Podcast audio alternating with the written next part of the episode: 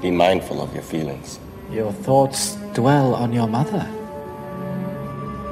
I miss her. Afraid to lose her, I think. Hmm? What has that got to do with anything? Everything. Fear is the path to the dark side. Fear leads to anger. Anger leads to hate. Hate leads to suffering.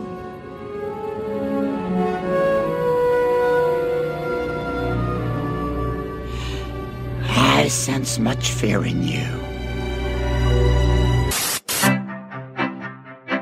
Äh, Man, man kann es nicht immer nebenbei laufen lassen, weil sonst verpasst man was. Soziopod. Nee, nee, man muss mitdenken. Ja, ja, oder gefährlich. Soziopod. Herzlich willkommen zu einer neuen Ausgabe des Soziopods Nummer 59 und ich begrüße wie immer recht herzlich zugeschaltet aus dem Studio Mainz Professor Dr. Nils Kögel. Guten Tag, ich begrüße zugeschaltet aus Würzburg Patrick Badenbach. Und die Infrastruktur in unserem Land ist so gut, dass es sein kann, dass wir ein bisschen mit technischen Problemen und Aussetzern zu tun haben, aber wir geben unser Bestes. Nils hat nochmal schnell ein Pflaster um die Leitung geklebt. Ja. Vielleicht hält es Mhm. ähm, in diesen digitalen Tagen. Ja. Sind wir ganz vorne dabei. Genau. Ja, heute ist Sonntag, vielleicht sind ja ganz viele online bei uns im Haus und deshalb ist die Verbindung schlechter. Vielleicht, ja, das kann, kann schon sein. Ja. Dann müssen, müssen die Esel im Keller schneller rennen. Ja, so ist es. Ich rufe mal an. ja, es ist schon, Oh Gott. es ist traurig. Na gut. Und Tja. wir sind vor der dritten Welle und wir sind im Soziopod. Ja, ich würde sagen, wir sind sogar mitten in der dritten Welle Ja, ähm, und wir sind mitten im Soziopod. Ähm, ich hoffe, euch geht's allen da draußen gut. Ähm, ich nehme mal an, wir fühlen uns alle relativ gleich. Wir sind mürbe und müde äh, von dem, ja, es ist ja jetzt schon über ein Jahr Ja. Pandemie Ja. ähm, mit all seinen Begleiterscheinungen und auch wenn Leute wie wir, die ja im Vergleich zu vielen anderen noch sehr privilegiert sind, Ja. Kann man so erahnen, wie es vielleicht manch anderen Menschen da draußen geht, weil es macht einen einfach wirklich mürbe und wir lernen, glaube ich, jetzt zu schätzen, was das Leben in Freiheit ähm, und Begegnung vorher wirklich ausgemacht hat. Also das ist so ein Ding, da freue ich mich auch. Also es ist so eine richtige Vorfreude Ja. wieder auf die Freiheit, die auch kommen wird.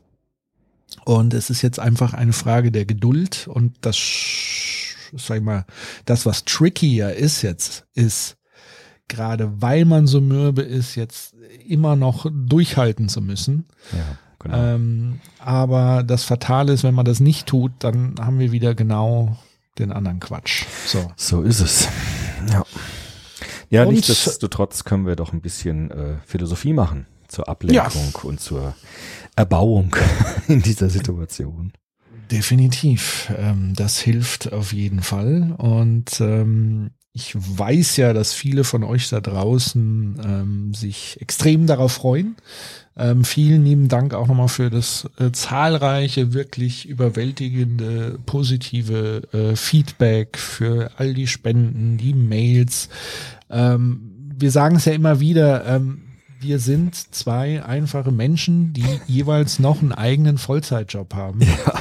Und der Soziopod ist wirklich ein Hobby. Das ist nichts Kommerzielles. Wir machen das freiwillig und so weiter. Wir sind natürlich dankbar für Spenden, die wir dann wieder in Equipment und so weiter reinvestieren können und Software und Pipapo. Ähm, aber wir haben hier keinen Auftrag. Wir haben hier, wir machen das für uns, mit euch oder für euch. Und deswegen, wir sind nicht so ein Servicebüro. Ja, Ja. das ist, da bitten wir einfach nur um Verständnis, dass wenn wir eben nicht die zahlreichen E-Mails beantworten, wenn wir nicht auf jede Veranstaltung kommen können, wenn wir nicht ähm, Literaturtipps geben können oder äh, auf Themenwünsche reagieren können, das einfach nur nochmal zum Verständnis. Zwei einfache Leute machen hier nur einen Podcast. Und ähm, ich, ich fand es toll. Es gab heute eine Rückmeldung auf, auf Twitter, wo jemand gesagt hat, er findet es toll, dass wir uns nicht kommerzialisieren im Sinne von auch unseren Veröffentlichungsrhythmus Ja. sondern dass der so natürlich bleibt. Wenn wir sagen, wir haben hier ein Thema, Nils hat sich eingelesen, dann ist es soweit. So, Ja. und dass wir uns aussuchen, über welche Themen wir sprechen. Klar sind so Impulse von euch immer hilfreich, aber das ist halt kein Garant, dass wir das dann machen, weil Klar. es ist rein intrinsisch und entweder ihr mögt das oder ihr mögt es nicht. So, das ist so das Angebot, was So wir haben. es. Ja, So was haben wir denn heute Schönes? Ja. Oder was hast du denn Schönes vorbereitet für uns? Ich habe mich in den letzten Wochen intensiv mit der Frage beschäftigt, was äh, war jetzt eigentlich in Amerika los? Also in der Wahl äh, Joe Bidens und der Abwahl von Donald Trump und äh, dieser Sturm aufs Kapitol, das waren ja alles sehr besorgniserregende äh, Ereignisse.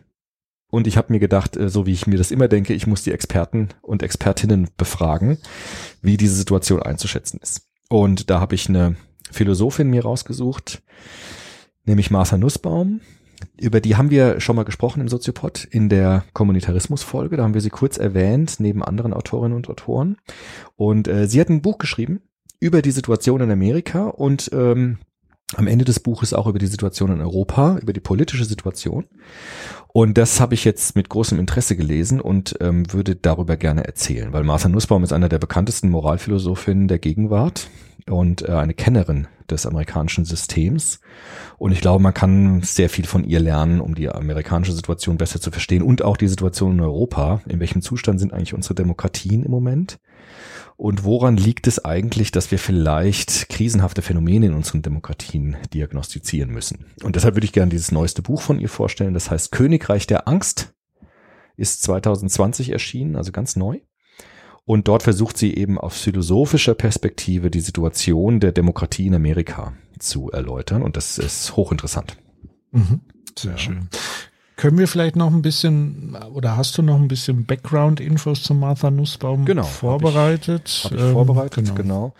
Also Martha Nussbaum ist geboren 1947 in New York und ähm, lehrt äh, Philosophie und Rechtswissenschaften in der University of Chicago. An ihren Lehrfächern sieht man schon, in welche Richtung es geht. Also sie ist Moralphilosophin, hat sich ganz intensiv mit äh, moralischen Fragen beschäftigt, ist zum Beispiel eine Kennerin von John Rawls, also über den wir auch schon eine Soziopod-Folge hatten, und steht so in der Auseinandersetzung mit der Rawlschen Moralphilosophie und hat jetzt nochmal so einen ganz eigenen Zugang zu Moral und Ethik aus der philosophischen Perspektive. Da Grüße gehen raus an äh, Karl Lauterbach. Ja. Der, hatte vor kurzem öffentlich sich äh, äh, als Rawls-Fan Ja. äh, irgendwie geäußert, hat da wohl selber auch viel äh, gelesen, geforscht und, und ganz viele Leute äh, von unseren Hörerinnen und Hörern äh, haben dann ihm den Soziopod empfohlen, dass wir ja da schon mal eine Rawls-Folge Ja, ja. gemacht haben. Okay. Und ähm, was ich auch nochmal spannend fand, sozusagen Rawls dann in angewendet auf das heutige, ähm, die heutige Krise und so weiter, müssen wir aber jetzt nicht vertiefen, fiel mir nur ein wegen Rawls. Ja, interessant.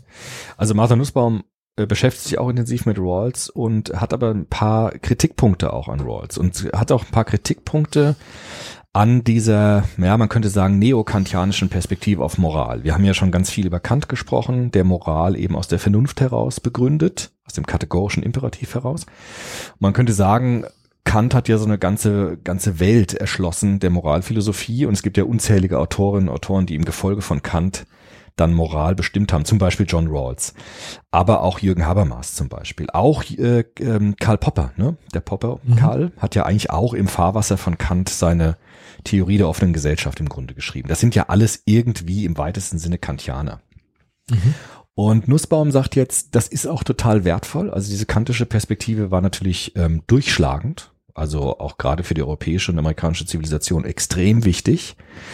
Aber es gibt auch da, so wie immer, ein paar Aspekte, die fehlen. Und das kann man ganz gut sich erklären, wenn man sich den Popperkarl nochmal anschaut. Das ist ja unser Leib- und Magenphilosoph, könnte man sagen, Soziopod. Der hat jetzt ja auch versucht, so Gefährdungen für Demokratie zu diagnostizieren. Also was sind Gefährdungen der offenen Gesellschaft? So heißt ja auch sein, sein Buch, Die offene Gesellschaft und ihre Feinde. Und Popper macht das ideengeschichtlich, könnte man sagen. Also es gibt bestimmte Ideen, die in der Philosophiegeschichte aufgetaucht sind. Zum Beispiel der Zauber Platons, ja, der sehr leicht äh, sozusagen verwendet werden kann, um autoritäre Strukturen aufzubauen. Und er ist im zweiten Teil des Buches ja auf der Jagd nach den falschen Propheten, wie du das ja auch beschrieben hast, der Jäger der falschen Propheten bei Hegel und Marx und natürlich bei den Faschisten dann besonders, die ähm, Gefährdungen für Demokratie sind. Und äh, Nussbaum sagt, das stimmt. Also die Ideengeschichte ist voll mit Gefährdungen für Rechtsstaatlichkeit und Demokratie, aber das reicht nicht ganz, um zu verstehen, was sind die ähm, wirklichen Gefahren für Demokratie. Und sie wählt ein bisschen anderen Ansatz. Sie sagt nämlich, wir müssen nicht nur diese rationalen Aspekte berücksichtigen bei Demokratie, Rechtsstaatlichkeit, Moral, sondern wir müssen uns auf die Ebene der Gefühle auch begeben. Deshalb ist sie eigentlich eine ganz große Erforscherin von moralischen und politischen Emotionen weil sie sagt, ähm, diese kantianische Perspektive mit der Vernunft, mit der Rationalität das zu begründen, ist die eine Seite. Die vernachlässigt aber so ein bisschen die anthropologische Perspektive, dass wir ja vor allem auch geprägt sind durch Gefühle, durch Emotionen. Und sie sagt, es gibt jetzt vor allem Demokratie bedrohende Emotionen, also Gefühle, die gewissermaßen ähm, Demokratie und Rechtsstaatlichkeit bedrohen.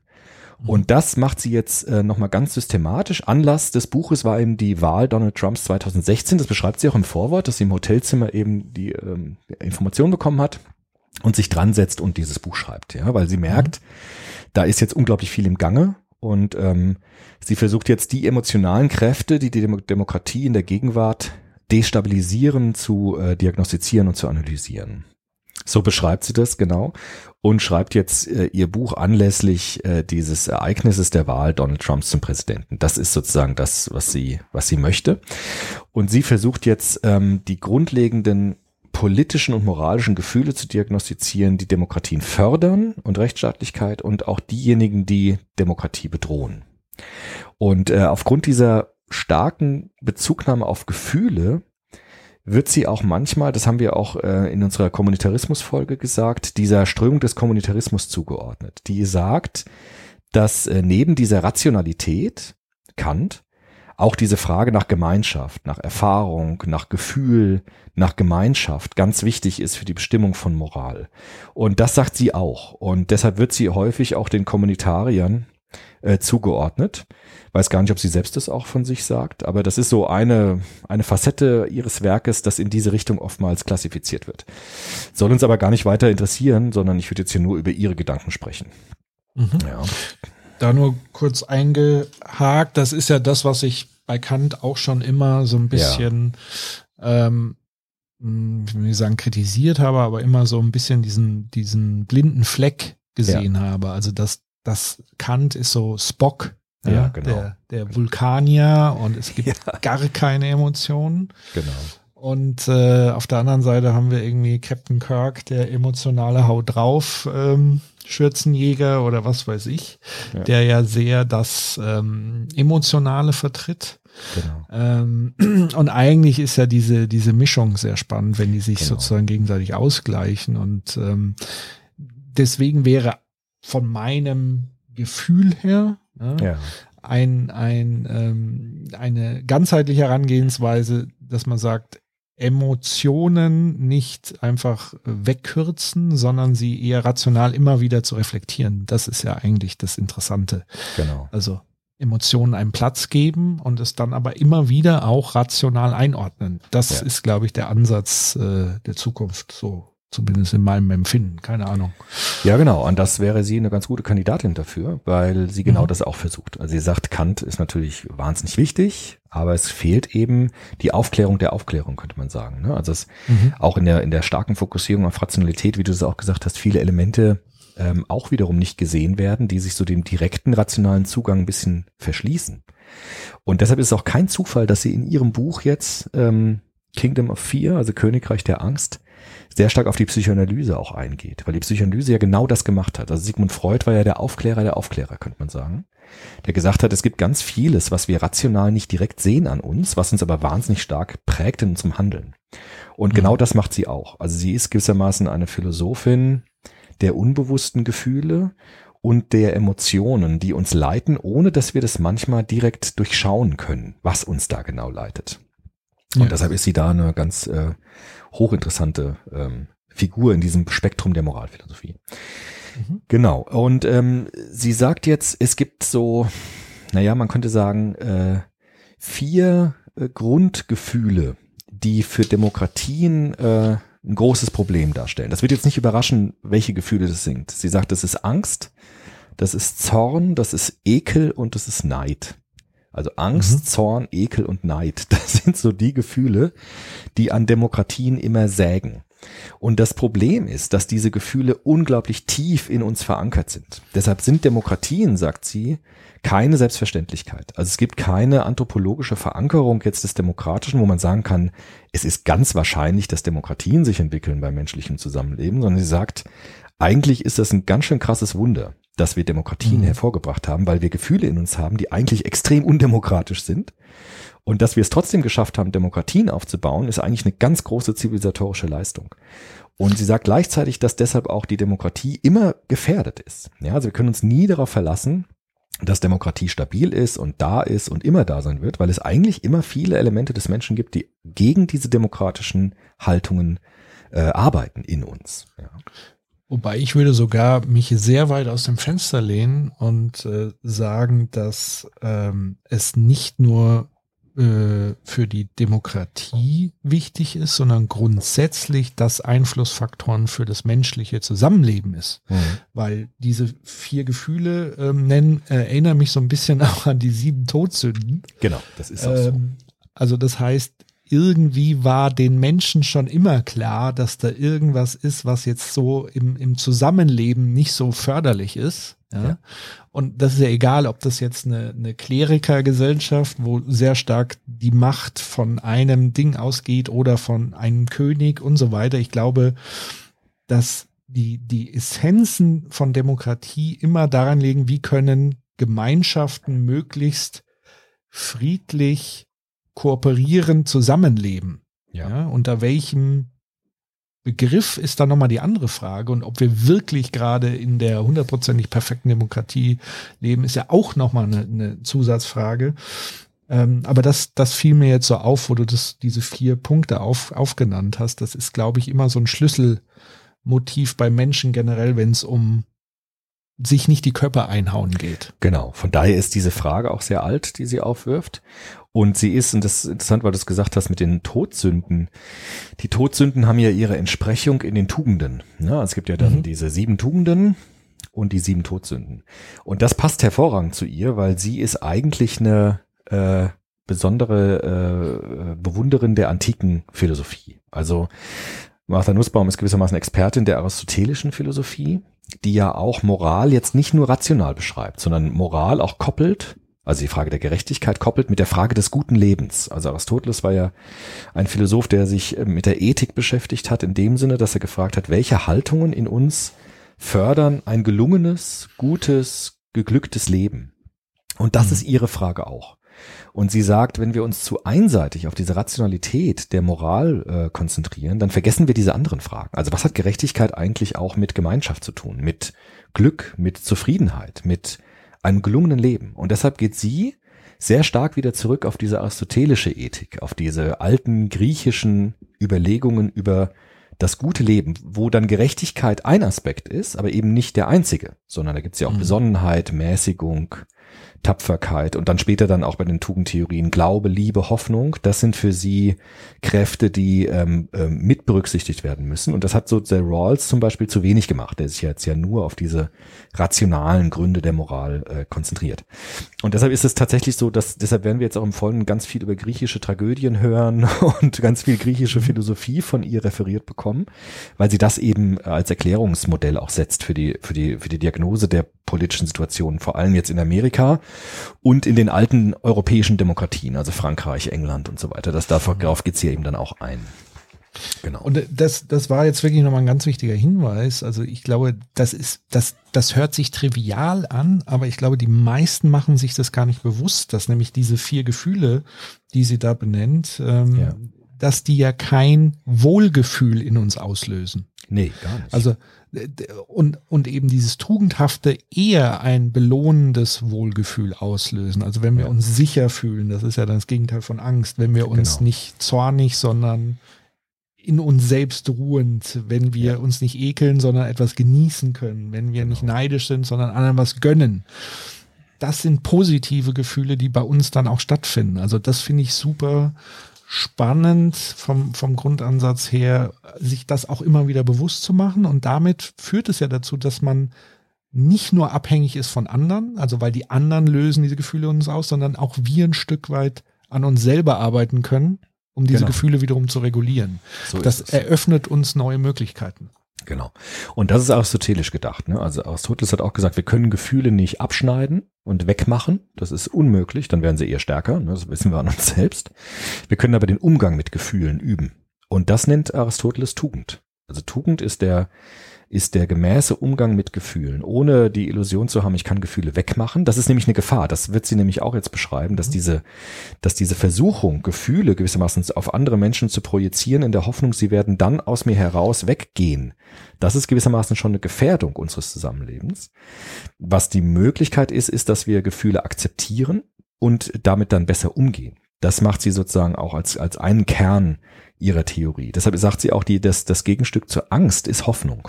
Ja, dazu werde ich dann jetzt gleich noch mal ein bisschen mehr sagen. Wollen wir uns die Gefühle mal anschauen? Angst, Ja. Zorn, Ekel und Neid. Das ist jetzt das, äh, so ist auch das Buch aufgebaut. Und sie sagt, die Angst ist das wichtigste dieser Gefühle, weil Angst ist das älteste Gefühl, was wir Menschen haben. Auch jetzt äh, nicht nur gattungsgeschichtlich, sondern auch individualgeschichtlich. Ähm, und Angst durchzieht auch alle anderen Gefühle. Also auch im Zorn, im Ekel und im Neid ist immer Angst mit drin. Und deshalb beginnt sie auch ihr Buch äh, mit dem Phänomen der Angst, weil sie sagt, ähm, alle politischen Instabilitäten sind ganz häufig ähm, geprägt oder auch verursacht durch eine grundlegende Angst, die Menschen haben. Und das äh, schreibt sie auch ganz schön in dem Vorwort ihres Buches. Sie sagt nämlich, in dem Moment, in dem die Nachrichten verkündet haben, dass Trump Präsident geworden ist, 19, äh, 1900 sage ich schon, 2016, hat sie äh, sich einerseits Gedanken darüber gemacht, warum haben so viele Menschen den gewählt? Und äh, sie kam natürlich sofort auf Ideen, dass viele ihn gewählt haben, weil sie Angst hatten. Angst vor Arbeitsplatzverlust, Angst vor Statusverlust, Angst vor Autonomieverlust, Angst darauf, also Angst davor, das Leben zu verlieren oder das Leben außer Kontrolle zu geraten. Und gleichzeitig sagt sie, hat sie wahnsinnig viele E-Mails bekommen, ist fast überschwemmt worden von E-Mails ihrer Studentinnen und Studenten, die unglaubliche Angst davor hatten, dass Trump jetzt Präsident ist. Und ihr geschrieben haben, was ist jetzt los? Ist unsere Demokratie jetzt kaputt? Also können wir überhaupt in diesem Land noch leben? Ist denn jetzt alles verloren? Und da sagt sie, daran sieht man, dass dieses, an diesem Ereignis sieht man, dass es Angst auf ganz vielen Ebenen gibt und bei ganz vielen Gruppen von Menschen. Also einerseits natürlich bei den Menschen, die Trump gewählt haben, aber auch bei den Menschen, die jetzt Angst vor dieser Regierung haben. Und äh, das beschreibt sie ganz, ganz interessant, dass diese Angst sozusagen alle Schichten und alle Bevölkerungsgruppen im Grunde durchzieht, ja, und sich in bestimmten äh, anderen Formen dann zeigt, aber eigentlich von ganz vielen Menschen geteilt wird. Und deshalb versucht sie jetzt nochmal Angst anthropologisch zu beschreiben. Was ist das eigentlich für ein Gefühl? Warum gibt's das überhaupt? Und was bedeutet das in der politischen Sphäre, äh, die Angst, und was, was kann das verursachen? Und ähm, sie sagt eben jetzt mit äh, der Psychoanalyse, da bezieht sie sich auf einen ganz bekannten Autor, nämlich auf Donald Winnicott. Das ist ein amerikanischer Psychoanalytiker. Der hat äh, im 20. Jahrhundert vor allem ganz viel geforscht und der hat sehr viel auch Säuglingsforschung gemacht. Und sie sagt, dass Angst eigentlich so das früheste unserer Gefühle ist. Also sie ist unglaublich machtvoll, weil Säuglinge, wenn sie geboren werden, eigentlich ähm, erfüllt sind von Angst. Also sie haben so ein Grund, das haben wir auch schon in Soziopod oft erzählt, sie haben ein grundsätzliches Bedürfnis nach ähm, Beruhigung, nach dem, was die Bindungsforschung Secure Base nennt, also Sicherheitsbasis. Sie sind vollkommen verwiesen auf ihre Eltern und brauchen von außen den beruhigenden Blick auf ihre Ängste. Das ist sozusagen diese existenzielle Verwiesenheit von ganz kleinen Kindern am Anfang ihres Lebens. Also sie können sich nicht, also können sich nur ganz schwer selbst regulieren sondern brauchen gewissermaßen die Spiegelung von außen, dass die Welt in Ordnung ist und dass sie keine Angst haben brauchen. Und ähm, deshalb ist Angst gewissermaßen Gefühl, sagt sie, das unglaublich machtvoll ist und ganz früh in unserer Biografie eigentlich die Kontrolle übernimmt von uns. Und deshalb sagt sie auch, dass äh, kleine Kinder, Säuglinge, eigentlich noch überhaupt nicht demokratische Wesen sind. Demokratie passiert viel später erst in der menschlichen Entwicklung, sondern im Grunde beginnt das Leben in so einer Art monarchischen Haltung. Das musst du mal gegenchecken als Vater, ob das so stimmt. Ich kann mal ein Zitat, Zitat vorlesen aus dem Buch. Sie bezieht sich da auch unter anderem auf Rousseau, auf den wir uns auch schon oftmals konzentriert haben. Sie sagt hier auf Seite 41, das menschliche Leben, das verstand schon Rousseau, beginnt nicht in der Demokratie, sondern in der Monarchie. Das Baby, an dem die Menschen, die es pflegen, mit großer Liebe hängen, hat keine anderen Überlebensmöglichkeiten, als andere zu versklaven. Babys sind so schwach, dass sie entweder herrschen oder sterben müssen. Da sie zu gemeinsamer Arbeit oder Gegenseitigkeit nicht fähig sind, können sie nur durch Befehle und Drohungen etwas bekommen, indem sie die bewundernswerte Liebe ausnutzen, die ihnen von anderen entgegengebracht wird. Das ist sozusagen ihre Beschreibung dieser ganz frühen Angst, die im Grunde monarchisch ist. Also das Kind ist König und kann durch seine Signale anderen Menschen im Grunde ja beherrschen. Auf Seite 51 sagt sie, das menschliche Baby, machtlos wie es ist, hat nur eine Möglichkeit, das zu bekommen, was es will. Es muss andere Menschen benutzen. Kannst du damit was anfangen als gequälter Vater? Äh. Im Lockdown gequälter Vater von Äh, Kindern. Ja, ja und nein, Hm. sagen wir so. Also ja, definitiv ähm, ist natürlich ein, ein Säugling ein bisschen zum Kleinkindalter Ja. ähm, tatsächlich im, im Mittelpunkt oder es drängt sich in den Mittelpunkt, aber, ich sag mal, aber es ist dahinter natürlich keine Absicht. Ja, klar. also so wie, wie man jetzt so denken könnte, naja, äh, das ist irgendwie so strategisches Denken dabei, Ja, sondern ja. es ist ja ein natürlicher Prozess, den die Natur offenbar irgendwie äh, äh, eingerichtet hat, weil das Baby, das soll, der kann ja nicht wissen, Ja. dass es sich jetzt wie ein König verhalten muss und Klar. einen unterwerfen muss. Also Ja. da, das ist aber auch schon mal hilfreich, glaube ich, für alle jungen Eltern, die Ja. gerade Eltern geworden sind, weil das ist, ja, ich glaube, das ist fast auch schon äh, äh, eine Frage des, des, der Evolution, also wie viele Eltern das auch wirklich aushalten können, weil es ist wirklich eine heftige Belastung. Also ich Ja. will jetzt niemanden das Kinder äh, kriegen ausreden, aber es kommt ja auf der anderen Seite sehr viel wieder zurück. Es ist ja auch keine Einbahnstraße. So, Mhm. also das heißt, ähm, es laufen ja Emotionen ab. Das heißt, du liebst ja wirklich auch das Kind und so Ja. weiter. Es ist ja ein Teil von dir und so. Ähm, aber man kommt natürlich an die, die Grenzen der Belastung, zusätzlich natürlich noch mit dem, mit dem Phänomen des Schlafentzuges. Ja. Ähm, also ich hätte am liebsten mal äh, hier in Genf angerufen, wegen den Menschenrechtskonventionen, manch, genau. manche Tage, Ja. wie ich wie, wie so ein Zombie rumgelaufen bin. ja. Und das wiederum erklärt aber auch, warum so ein Konzept von Familien funktioniert oder ich sag mal Ehepartnern oder überhaupt Partnern, ein Partnerkonzept und dann wieder so ein Sippenkonzept, Mhm. weil es einen entlastet. Also Ja. es gibt, glaube ich, nichts heftigeres, wie wenn du alleine bist mit einem Säugling. Das, das ist Mhm. wirklich heftig, wenn du Partner hast oder Partnerin, Ja.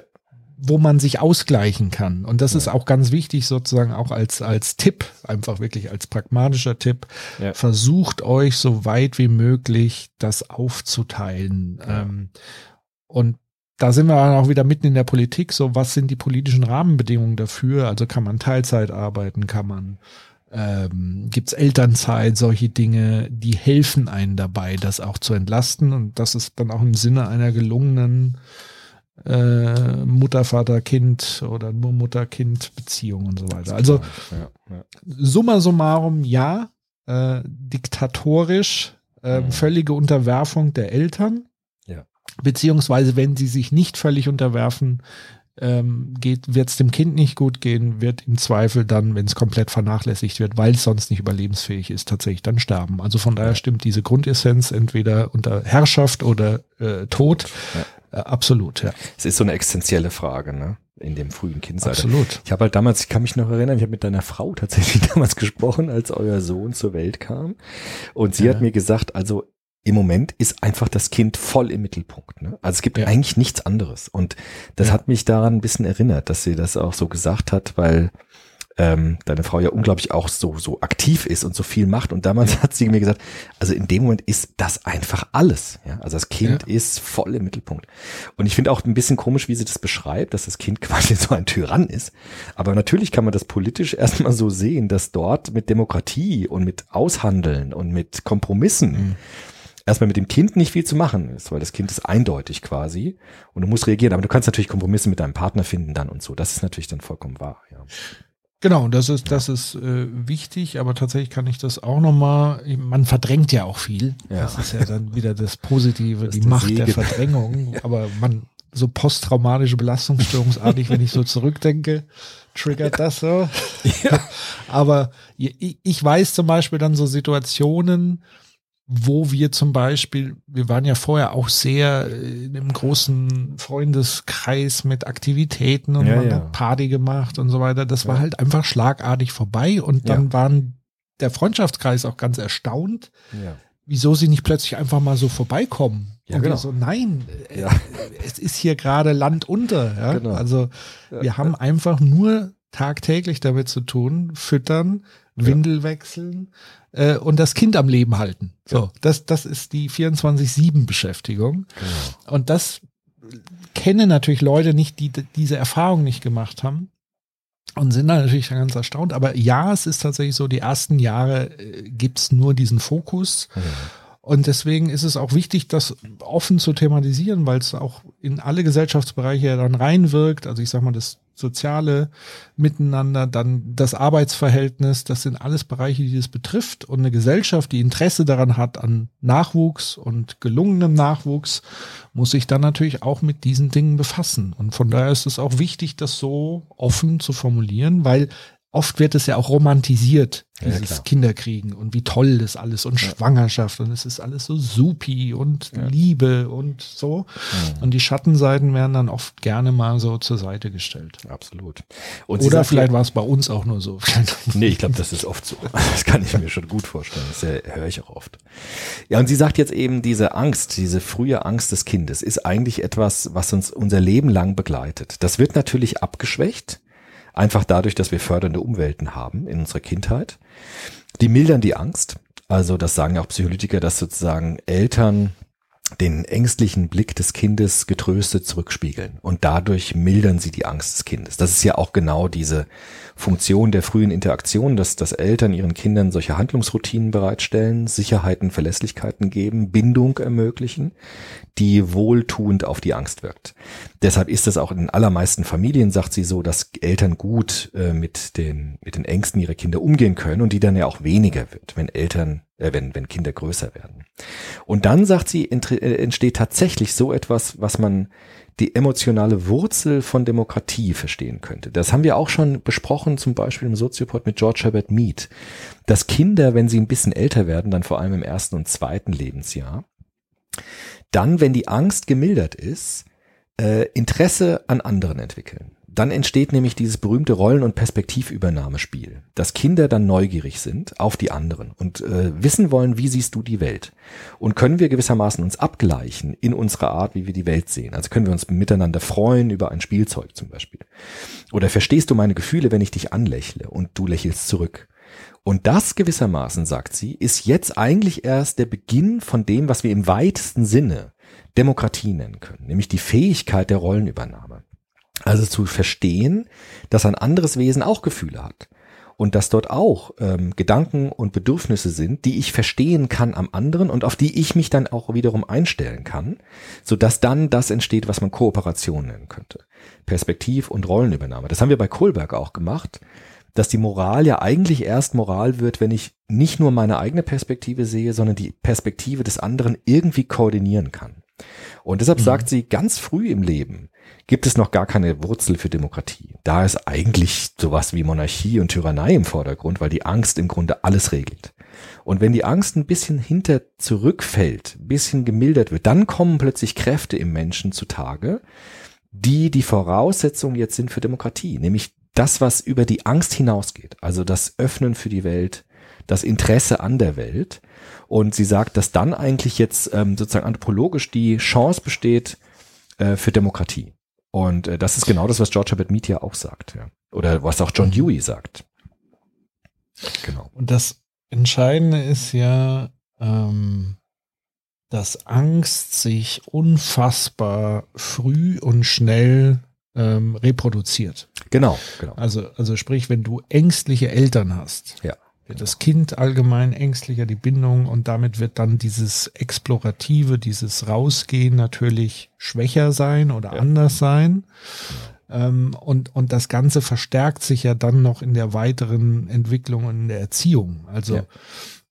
das heißt, Angst ist ein allgegenwärtiges Thema, was eben in diesem Lebenskreislauf immer wieder reproduziert wird unter Umständen. So genau. oder mit Sicherheit oder anders formuliert, ähm, je nachdem, wie Eltern mit Angst umgehen, Mhm. so werden die Kinder es zumindest im ersten Schritt lernen, bis sie dann vielleicht eher in Richtung jugendlich, wo es dann nochmal geht, sozusagen das elterliche Programm in Frage zu stellen Mhm. und da nochmal die Chance besteht, dieses alte Programm zu durchbrechen und ein neues vielleicht sich anzueignen durch ja, oftmals dann aber auch harte Arbeit an sich Klar. selbst. Ähm, das muss einem auch nochmal ähm, bewusst sein, dass das natürlich ab dem Kleinkindhalter die, diese Verantwortung der Eltern ja nicht vorbei ist, Ja. sondern dann, dann geht's in eine andere Richtung. Dann geht's ja, dann ist man ja auch erst in der Lage, wirklich auf einer anderen Ebene mit den Kindern zu kommunizieren. Und Genau. anders über Angst zu sprechen, über Ängste zu sprechen, anders entweder Ängste zu schüren, Ja. bewusst oder unbewusst, oder sie abzufangen in, in so. Genau. Ähm, das ist nochmal ganz wichtig. Und das macht es aber auch so komplex. Ja. Und es macht es dann auch so schwierig, weil Menschen komplett unterschiedlich in dieser Sache sozialisiert wurden und dann plötzlich in einem größeren Gefüge aufeinandertreffen und am Ende sogar Politik machen müssen. Genau. Und sie sagt genau das, dass nämlich die Angst eigentlich als Potenzial immer bestehen bleibt, auch im Erwachsenenalter. Also die Angst wird natürlich gemildert durch Bindung, durch Beziehung, aber sie bleibt gewissermaßen im Hintergrund immer da. Also sie ist, sie, sie ist immer unter der Oberfläche, sagt sie. Auch im Erwachsenenalter. Also diese Angst, die Kinder haben, ähm, reproduziert sich dann im Erwachsenenalter zum Beispiel in der Angst vom Tod. Also sie sagt, dass wir Erwachsene Angst vom Tod haben, ist eigentlich genau die gleiche Angst wie kleine, ganz kleine Kinder haben vor dem Alleinsein. Nur, dass wir jetzt als Erwachsene das dann projizieren auf diese, aus dieser Angst vom Tod. Aber das ist eigentlich die gleiche Angst. Die hat dann eine andere Gestalt, also hat eine andere Maske auf. Aber im Grunde ist das die gleiche Angst und die bleibt gewissermaßen als Hintergrundstrahlung in unserem ganzen Leben bestehen und kann deshalb auch immer leicht aktiviert werden in politischen Zusammenhängen zum Beispiel. Und es hat ja auch eine Funktion. Also es ist ja, Ja. nicht so, dass man sagt, Angst ist per se etwas Schlechtes. Nein, nein, lebenswichtig. Sondern es ist wie so ein Thermometer im Genau. Grunde genommen. Genau. Aber wie du sagst, das. Genau, aber durch Sozialisation können wir die Frage, wovor haben wir eigentlich Angst? Ne? Das können wir ganz stark prägen. Also, dass wir zum Beispiel sagen, wir haben Angst vor Menschen, die anders aussehen als jetzt die, äh, die Menschen unserer Familie. Das kann man sehr schnell steuern bei Kindern, dass man bestimmte Angst vor etwas hat oder Angst vor Tieren oder so etwas. Und da haben wir unglaublich viel Macht auch mit unseren Kindern, dass wir durch Erziehung und Sozialisation dieses Angstpotenzial aktivieren können und auch inhaltlich prägen können. Und deshalb sagt sie, ist Angst gewissermaßen die Grundkonstante, die Demokratie gefährden, weil sie gewissermaßen von Menschen immer ganz schnell ausgenutzt werden kann. Und ganz schnell auch ein Versprechen gegeben werden kann, wenn wir nur diese Gruppe von Menschen beispielsweise unterdrücken oder gar vernichten, dann wird unsere Angst weg sein. Und das ist so eine Verführung, die radikal immer antidemokratisch ist und die Demokratien eigentlich immer wieder bedrohen. Und das hat sie natürlich jetzt auch gesehen in Amerika, dass zum Beispiel wieder äh, äh, Gruppen von Personen diskreditiert worden sind. Und äh, weil, weil eben diese, diese, ähm, dieses Bedürfnis da ist, dass meine Angst, wenn ich sie nach außen hin projiziere, habe ich diese Illusion, sie dadurch wegzukriegen, was eine Illusion ist und was dann für das Zusammenleben äh, hochst problematische Folgen hat. Und deshalb sagt sie, ist Angst gewissermaßen der größte Feind der Demokratie. Was heißt das jetzt für die Politik genau? Sie sagt jetzt, die Angst, die wir alle in uns haben als Potenzial, kann jetzt gesteuert werden in dem, was sie eine Verfügbarkeitsheuristik nennt. Also es gibt jetzt in der Politik bestimmte Strömungen, auch bestimmte Diskurse, könnte man sagen, die Angst auf bestimmte Probleme fokussiert. Das kennen wir auch an uns selbst. Also wenn ich zum Beispiel Hypochonder bin, dann werde ich ganz harmlose Dinge an meinem Körper extrem überschätzen und werde Angst vor etwas haben, was eigentlich vollkommen unproblematisch ist. Und genau das gibt es in der Politik auch. Zum Beispiel Angst vor bestimmten Gruppen, bestimmten Bevölkerungsgruppen oder Angst vor bestimmten Lebensumständen, die mich bedrohen. Und wenn man das verstärkt durch politische Diskurse, kann es zu so einer Heuristik kommen, dass ich immer wieder diese Angstbrille aufsetze, wenn ich bestimmte Themen betrachte. Zum Beispiel Migration oder zum Beispiel Gleichberechtigung von Mann und Frau. Das sind Verfügbarkeitsheuristiken, die politisch immer wieder instrumentalisiert werden können, um die Ängste zu aktivieren, die wir als Potenzial alle in uns haben. Und deshalb sagt sie, jede Form der Demokratiefeindlichkeit arbeitet im Grunde mit diesen Ängsten der Menschen, die sie alle haben, und versucht sie in eine bestimmte Heuristik zu formen, um damit dann Politik machen zu können. Und das ist so eines der Grundprobleme, sagt sie, in der momentanen Situation, vor allem jetzt in Amerika. Und das zweite ist, dass dadurch eine Angstkaskade ausgelöst werden kann. Das ist der zweite Begriff, den sie nennt. Dass Menschen eben auf das Verhalten anderer reagieren, indem sie sich ihnen schnell anschließen. Und da gibt es einerseits eine Reputationskaskade, nennt sie das. Das ist, wenn Autoritäten bestimmte Gruppen beispielsweise als feindlich einstufen und ihre Angst dann darauf projizieren. Also man folgt dann Menschen, weil sie eine bestimmte Autorität haben oder ihnen eine bestimmte Autorität zugesprochen wird. Und es gibt, das wird dich äh, interessieren, die Informationskaskade, zum Beispiel in sozialen Netzwerken im Internet, dass Informationen unglaublich schnell verbreitet werden können, auch Falschinformationen, sodass dann eine Kaskade, also sozusagen so eine Eigendynamik entsteht der Angst, weil bestimmte Informationen so schnell sich verbreiten, dass ganz viele Menschen sich dem anschließen und dann so eine so eine, ja, so ein, wie so eine, wie so ein Springbrunnen oder wie so eine Flut entsteht der Angst. Und das sind so zwei große Gefährdungen, Reputationskaskaden der Angst durch Autoritäten und Informationskaskaden, vor allem eben jetzt aus diesen modernen Kommunikationsmedien. Und das sind große Bedrohungen für Demokratie. Das heißt, weg vom Diskurs hin zu so einer übertriebenen, kaskadenartigen Selbstverstärkung der Angst. Mit den Folgen dann des Zorns und des Neids, auf das wir jetzt gleich kommen werden. Mhm.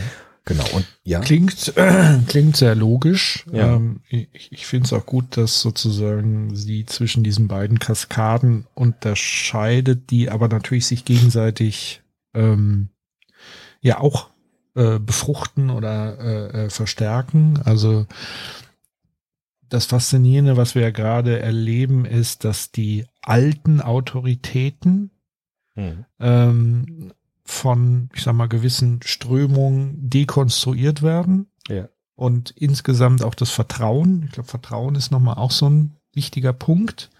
Also Vertrauen würde ich jetzt so ein bisschen als, als Mhm. ja, Bindeglied zur Angstbekämpfung oder zur Angstmilderung Ja. sehen. Also wenn, oder als Voraussetzung für Angstmilderung. Egal wie sie gemeint ist, ob das jetzt eher populistisch ausgenutzt wird, um, also einerseits Populismus besteht ja daraus, Angst nicht nur aufzugreifen und eine einfache Lösung zu bieten, sondern sie im Zweifel noch sogar zu schüren, um Genau. die eigene Lösung noch stärker in den Vordergrund zu spielen. Ja. Ähm, das ist, glaube ich, das, was Populismus ausmacht. Das ist der große Unterschied, weil man muss ja auch eine Abgrenzung finden zu realen Ängsten, realen Gegebenheiten, die man auch vernünftig betrachten muss. Ich glaube, nichts ist anschaulicher als die derzeitige Pandemie, wo man Mhm. abwägen muss zwischen Panik und Mhm. was ist wirklich notwendig. Und da entstehen ja die meisten Konflikte derzeit, Ja. weil auch die Realitätswahrnehmung noch nie so unterschiedlich war. Ähm, und deswegen finde ich spannend, dass man eben dieses, also Reputation, das ist eigentlich die Währung von Autorität. Mhm. Also ich akzeptiere ja Autoritäten entweder, wenn sie, das ist ja auch wieder gelernt im, im, in, in der Sozialisierung oder in der Sozialisation, Leute mit Titeln, also da sind wir wieder bei Bourdieu, symbolisches Kapital, Ja. ja, hat, haben grundsätzlich erstmal symbolische Autorität, ja, also Professor Doktor Ja, ja. Köbel hat äh, im Zweifel auf dem ersten Blick erstmal oder der General so und so oder Bundeskanzler so und so diese Titelautorität, aber dann im nächsten Schritt ist ja die Frage, wie ist die Person, also kann ich ihr so trauen, dass diese Autorität auch echt ist? Oder bewährt Also sie sich. ne? Reputation als Ja. Währung. Ja. Und ähm, ja, diese Information, wo man eben feststellt, diese ursprünglichen Medienautoritäten werden immer mehr durch Konkurrenzangebote natürlich von sich aus schon mal geschwächt und auch Konkurrenzangebote, die nicht immer redlicher Natur sind, weil es einfach auch Fake News gibt, absichtliche, die dann gerne als alternative Medien auch mal bezeichnet werden. Und natürlich gibt's aber auch kritische alternative Medien, die natürlich auch zu Recht die tradierten autoritären Medien auch kritisieren, weil auch die natürlich nie perfekt sind. Das muss einem halt klar sein. Und da ist es aber umso augenscheinlicher, dass der Diskurs, die Auseinandersetzung damit das Entscheidende ist und der muss halt auf einer vernünftigen Ebene ablaufen. Und da sehe ich halt im Moment die Gefahr, dass diese Grundlage eines Diskurses im Moment fast dem Boden entzogen wird zum Teil, weil diese Auseinandersetzung schon so emotional besetzt ist, dass eine, eine vernünftige Auseinandersetzung ja fast unmöglich Mhm. geworden ist. Genau. Weißt du, was ich meine? Genau, das würde sie nämlich auch sagen. Also wenn die Angst zu stark in den Vordergrund kommt, dann neigen wir Menschen dazu, unsere sozialen Fühler, könnte man sagen, einzuziehen und uns wieder ganz auf uns selbst zu konzentrieren. Deshalb ist Angst, sagt sie, extrem narzisstisch. Also wenn jemand Angst vor dem Tod hat, dann äh, ist er sozusagen vollkommen auf sich konzentriert, auf den eigenen Körper konzentriert und zieht alle ähm, Verbindungen nach außen erstmal ein, ne? wie so ein Tier, das gewissermaßen sich in die Höhle so ganz schnell zurückzieht. Und das führt dazu, dass wir auch nicht mehr so gut zuhören können, was die anderen Leute sagen, weil wir sozusagen in uns eingeschlossen sind durch die Angst. Und deshalb ist Angst gewissermaßen ein Problem für jeden vernünftigen Diskurs, ja. Weil die Angst ist unvernünftig erstmal, weil sie sozusagen, wie, wie du gesagt hast, so eine biologisch-anthropologisch verankerte Schutzfunktion ist, die erstmal wie eine Notbremse ist, ja. Also alles Stopp, alles zurück. Und ähm, das ist natürlich eine Gefahr für einen rationalen Diskurs. Und es, es, es ist für alle, also für alle, die irgendein Interesse verfolgen, komplett kontraproduktiv. Also ich, ich mache mal ein Beispiel. Wir haben ja im Moment äh, eine, eine Inflation an persönlichen Drohungen da draußen. Ja. Ja? Also Menschen werden bedroht, weil sie eine Meinung in der Öffentlichkeit vertreten beispielsweise. Aber das mit dieser Fühlerlogik, Schnecken ziehen dann ihre Fühler ein, Ja. ist ja, also wenn ich wirklich ein Interesse habe, die Leute nicht einfach nur zu bedrohen, sondern bei ihnen einen Meinungswechsel Hm. zu vollziehen, ist das das denkbar schlechteste, ähm, denkbar schlechteste Herangehensweise, wenn man wirklich ernsthaft jemanden überzeugen möchte, Genau. sind sozusagen Drohungen das denkbar schlechteste Instrument. So Also das ist einfach nicht sinn, sinnvoll in, in, in der Sache. Warum Menschen wiederum drohen, da wirst du nachher wahrscheinlich die Brücke dann schlagen von Angst und Zorn und so weiter. Genau, ja. Aber man kann, glaube ich, schon mal unterm Strich festhalten, wer ernsthaft an ein Thema interessiert ist oder interessiert ist, dass man seine Meinung wahrnimmt, ist das die denkbar schlechteste Art und Weise, Menschen zu verändern. So ist es. Und genau das sagt sie dann später auch, ähm, dass wenn man mit Angst und Zorn dann reagiert, dann äh, tut man auch der eigenen Sache eben keinen Gefallen, weil das wird auch der eigenen Ja. Sache überhaupt nicht zum Vorteil gereichen. Das gucken wir uns dann jetzt gleich genauer an, wenn es um Zorn geht, weil dann hat sie auch Beispiele aus der amerikanischen Geschichte, vor allem bei Rassismus. Und das ist natürlich jetzt auch für heute eine hochinteressante aktuelle Frage. Vielleicht noch, um dieses Angstthema an, abzuschließen. Sie sagt jetzt das auch, Nussbaum, was ganz viele Soziologen, was auch der Adorno zum Beispiel ja auch sagt, dass wenn man so eine Angst hat, so eine existenzielle Angst, dann neigen wir Menschen zu dem, was er autoritäre Reaktion äh, nennt, der Adorno, und sie nennt es auch so. Nämlich, dass ich Schutz und Zuspruch für, äh, suche in der Nähe eines au- autoritären Anführers oder einer homogenen Gruppe. Das heißt, ich ziehe mich zurück, entweder in eine Gruppe, in eine Community, oder ich schließe mich einem Anführer an, der dann das Versprechen mir gibt, äh, wenn du mir Macht gibst, werde ich deine Angst lösen, weil wir werden dann jemanden finden, de- dem, von, zu dem wir sagen, er sei schuld an deiner Angst. Und wenn wir diesenjenigen dann vernichten und unterdrücken, wird deine Angst be beseitigt sein. Und sie sagt, das ist sozusagen immer die gleiche Falle, auch bei autoritären Regimen, dass Menschen sich oftmals autoritären Regimen anschließen, weil sie die Hoffnung haben, ihre Angst dadurch kontrollieren zu können, weil es Autoritäten gibt. Das ist genau, was der Popper sagt, ja, dass die falschen Propheten immer wieder sagen, wenn ihr mir nur volle Gewalt gebt, werde ich eure Angst vernichten oder eure Angst mildern und eure Angst euch abnehmen können. Und das ist der Trugschluss von Autorität, dass man sagt, ich stelle nicht mich, mir, äh, mich nicht meiner Angst, und ich kann auch meine Angst nicht aushalten, sondern ich gebe das ab an Autorität, die mir verspricht, wenn du mir Gewalt gibst, Handlungsgewalt gibst, werde ich mich um deine Angst kümmern. Und das ist zum Beispiel natürlich in der deutschen Geschichte im Nationalsozialismus passiert, wo man gesagt hat, die Juden sind dran schuld. Ja? Und wenn wir die nur vernichten oder vertreiben, dann wird unsere Angst weniger werden und dann werden wir glücklich werden. Und das ist so eine fatale ähm, Projektion von Angst auf Gruppen, die gekoppelt ist mit einem autoritären Versprechen. Und sie sagt, ähm, dass wir Menschen extrem anfällig für sowas sind. Dass wir das in unserem Kleinen wahrscheinlich auch schon oft erlebt haben. Ich schließe mich einer Gruppe an, weil das einfach eine, mir eine Kontrolle gibt und mir eine ähm, mir einen Schutz verspricht und meine Gefühle mildert. Und das kann man äh, politisch halt sehr, sehr krass ausnutzen, indem man dann autoritäre Strukturen daraufhin aufbaut. Mhm. Und genau das hat ja der Popper auch dem Platon vorgeworfen, dass er eigentlich das auch im Sinn hatte. So eine autoritäre Gesellschaft, in der die Angst dann kontrolliert wird, wenn man einem Führer das übergibt. Das ist auch das, was Thomas Hobbes mit dem Leviathan ja wollte. Ne? Der Mensch ist dem Menschen Wolf. Ich habe immer Angst vom anderen, weil der Mensch grundsätzlich böse ist. Und deshalb habe ich einen Leviathan, einen Führer, eine gottähnliche monarchische Gestalt, die das Ding regelt, um dann mir meine Ängste zu mildern. Und das ist sozusagen eine große Gefahr für Demokratie, sagt sie, dieses Denken, was aber in uns drin ist, was wir immer wieder auch leicht aktivieren können. Absolut. Ja. Interessanterweise, ich, ich lese gerade parallel, es passt aber irgendwie wie die Faust aufs Auge, ähm, aber eigentlich so im, im Kontext von wie man gute Teams zusammenstellt, sag ich mhm. mal. Also das, das Buch heißt Culture Code. Ähm, eher so, sage ich mal, im, im beruflichen Kontext, gilt aber natürlich auch für, ich sag mal, alle Organisationen. Ähm, das muss ja nicht immer wirtschaftlicher Natur sein. Ja. Und, und da ist halt eine, die erste Grundthese, wenn du Kooperation in Teams fördern willst, wenn du gut Harmonie, also gut funktionierende Teams haben willst, mhm. neben dem Faktor Vielfältigkeit und so weiter, ist es das, das Allerwichtigste, Sicherheit herzustellen. Genau. Auf Basis von Sicherheit fangen Menschen erstmal an, anders zu handeln, wie wenn immer ein Angstfaktor im Spiel ist. Ja.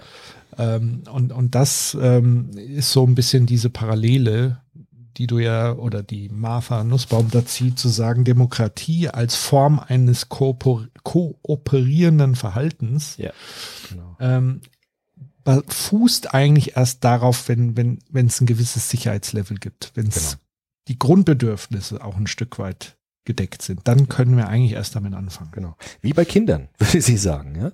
Wir ja. alle haben dieses kleine Kind in uns, das durch Bindung und Secure Base die Angst gemildert bekommt, um dann auf andere Menschen zugehen zu können.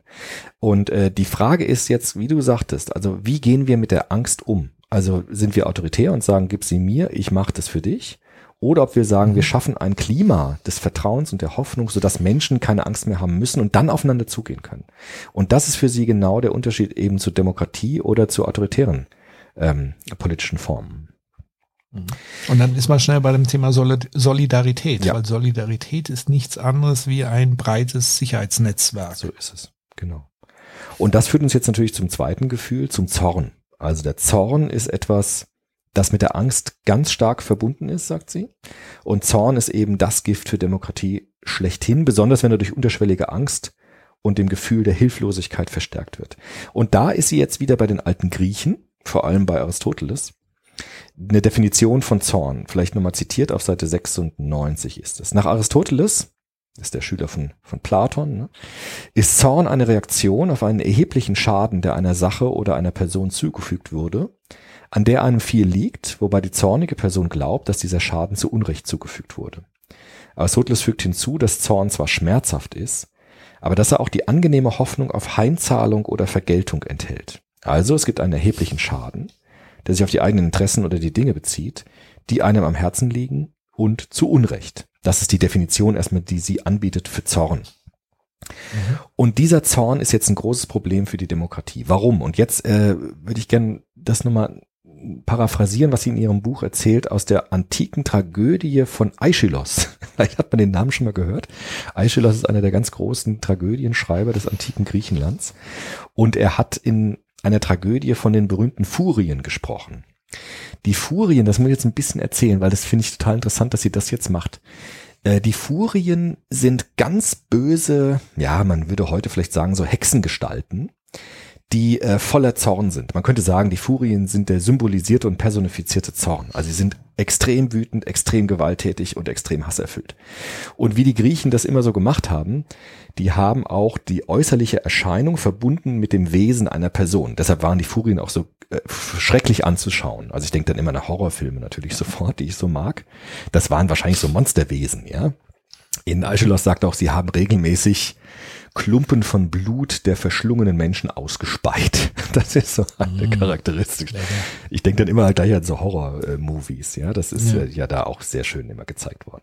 Und jetzt sagt äh, Nussbaum, diese Furien haben in der Tragödie eine bestimmte Funktion. Sie sagt nämlich, Aeschylus hat das so konstruiert, die Tragödie, dass es einen vorzivilisatorischen Zustand gibt in einer Gesellschaft. Natürlich ist das irgendwie Athen, aber es ist jetzt gar nicht so wichtig, welche Gesellschaft das ist. Und in dieser Gesellschaft haben Menschen die Furien gerufen, wenn sie zornig waren. Also wenn mich jemand beleidigt hat, oder irgendetwas anderes gemacht hat, habe ich die Furien geholt und die Furien haben diesen Menschen, der mir das angetan haben, zerfetzt, ja, und so schrecklich zermartert und getötet. Und das sagt äh, Aeschylus ist noch keine Zivilisation. Das ist einfach Rache. Ich rufe die Furien, wenn mir, wenn ich glaube, dass mir etwas so Unrecht widerfahren ist, und die Furien erledigen die Sache für mich, weil die Furien freuen sich immer darauf, wenn sie Leute killen dürfen. Und jetzt sagt Aeschylus, gibt es einen ersten Zivilisationsschritt. Dieser erste Zivilisationsschritt ist das Recht, könnte man sagen. Also die Einsicht, dass wir so nicht gut miteinander leben. Sondern es gibt jetzt das Prinzip der Gerechtigkeit. Das heißt, die Furien werden beschränkt. Also du sagst zu den Furien, du darfst nicht einfach losrennen und diesen Menschen vernichten, nur weil er dir etwas angetan hat. Es gibt nämlich das Prinzip der Wechselseitigkeit und der Rationalität. Das ist sozusagen der erste Schritt der Zivilisation, sagt Nussbaum, dass man ein Gesetz entwirft. Ein Gesetz mit moralischen Normen, die rational sind und wechselseitig sind. Das ist das, was der Rawls zum Beispiel wollte. Ja, also unter dem Schleier des Nichtwissens sich zu überlegen, welche Regeln geben wir uns, unter der Voraussetzung, dass wir nicht wissen, wer wir in einer Gesellschaft sind. Und das, sagt Nussbaum, ist der erste Schritt von Zivilisation. Die Furien werden begrenzt. Also die Furien werden entmachtet und die Menschen dürfen die Furien nicht einfach loslassen, wenn ihnen irgendein Unrecht widerfahren worden ist. Also ich glaube, die Parallele zur Psychoanalyse wird jetzt hier ganz deutlich. Ne? Die Furien sind das S, könnte man sagen, die Triebe, die wir in uns haben.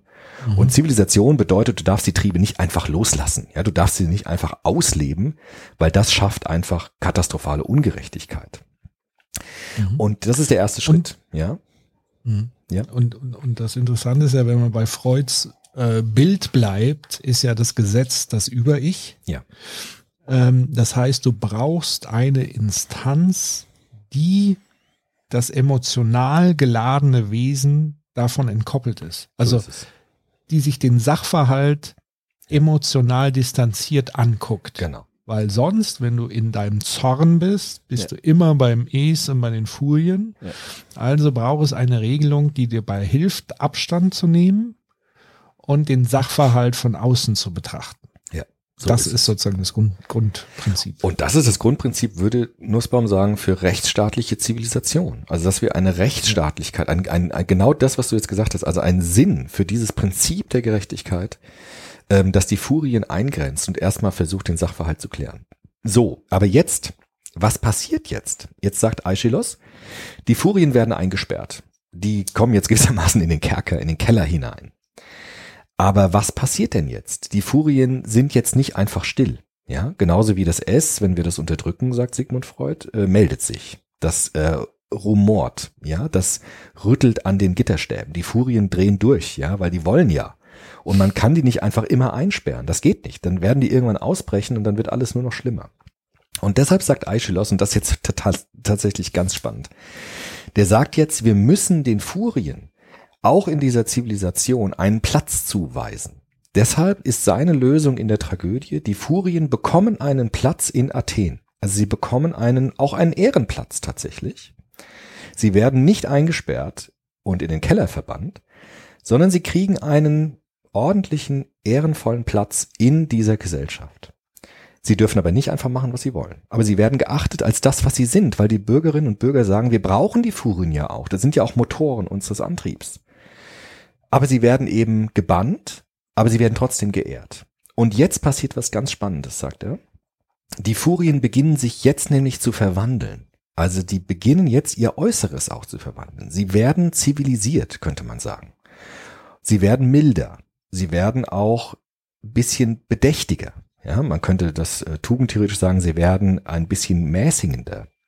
Und am Ende der Tragödie ist es tatsächlich so, dass es so einen Ehrenlauf gibt durch die Stadt und die Furien sind dabei und gehen aufrecht, haben personale Gestalt. Mit denen sollte man sich trotzdem nicht anlegen, ja. Das ist sozusagen immer die Grund. Also sie sind trotzdem weiterhin natürlich gefährlich und mit denen sollte man sich nicht verscherzen. Und trotzdem sind sie Teil dieser Gesellschaft. Und sie drehen eben nicht durch, sondern sie halten sich an die Gesetze, aber nicht nur, weil sie eingesperrt sind, sondern weil sie sich verwandelt haben durch die Art, wie Menschen zusammenleben. Und das, sagt Nussbaum, ist ein wunderbares Bild für das, was Zivilisation ist. Also es reicht nicht in Zivilisationen, dass wir die negativen Gefühle einfach wegsperren. Es reicht auch nicht, dass wir die einfach unterdrücken, sondern es muss dazu kommen, dass wir eine gesellschaftliche Form miteinander finden, in denen sich diese Zorngefühle verwandeln können, in denen sie da sind, auch akzeptiert werden und dadurch werden sie sich verändern, dadurch werden sie milder, dadurch werden sie auch abgeschwächt. Vielleicht ein Zitat dazu nochmal auf Seite 96. Ähm, nee, Quatsch, auf Seite 90 ist das, Entschuldigung. Ähm, Aeschylus zeigt, dass eine demokratische Rechtsordnung den Zorn nicht einfach einzäunen kann. Vielmehr muss sie ihn grundlegend verwandeln, von etwas, das kaum menschlich zwanghaft und blutrünstig ist, zu etwas Menschlichem, das Gründe der Vernunft gelten lässt und Leben schützt, statt es zu bedrohen. Die Furien werden weiterhin gebraucht, weil diese Welt eine unvollkommene Welt ist und es immer wieder Verbrechen geben wird, mit denen man sich befassen muss. In ihrer ursprünglichen Form sind sie jedoch weder erwünscht noch notwendig. Sie müssen zu Werkzeugen der Gerechtigkeit und des menschlichen Wohlergehens werden. Die Stadt ist von der Geißel des rachsüchtigen Zorns befreit, die zu inneren Unruhen führte. An seiner Stelle erhält sie eine in die Zukunft blickende Gerechtigkeit.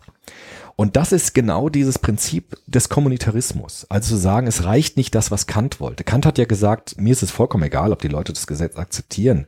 Hauptsache, sie halten sich dran. Und Rawls hat gesagt, wenn wir rational uns auf Regeln einigen können, dann ist doch nur wichtig, dass wir uns an diese Regeln halten. Aber Nussbaum würde sagen, das ist nur der erste Schritt. Der zweite Schritt ist, dass wir darauf vertrauen müssen, dass Zivilisation auch uns Menschen verändert und dass wir von innen heraus einsehen, dass es ein besseres Leben ist, wenn wir es unter Gerechtigkeit stellen und nicht unter den Zorn und den Hass stellen. Und das ist sozusagen ihr äh, Grundprinzip, warum Zorn äh, schlecht ist für Demokratien und eben eine Form der Gerechtigkeit äh, auch ein besseres Leben für alle Beteiligten ermöglicht. Ja. Aber, ja.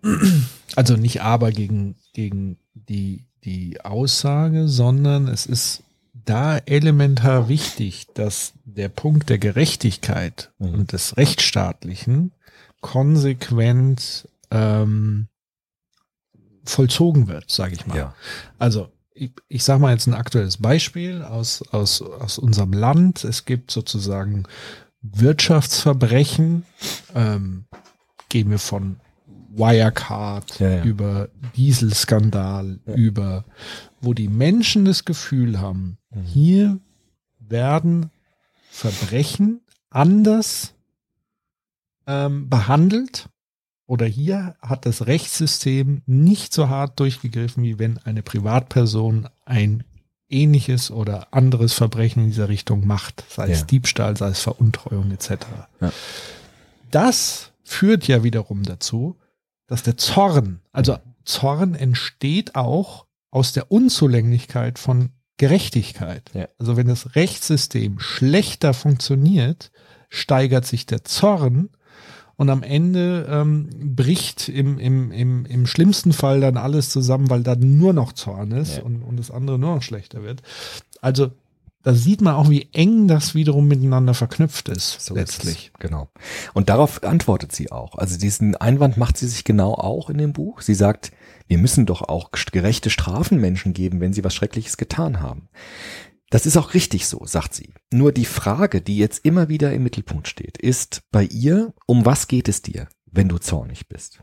Und dann sagt sie, geht es dir darum, für eine gerechtere Gesellschaft zu kämpfen?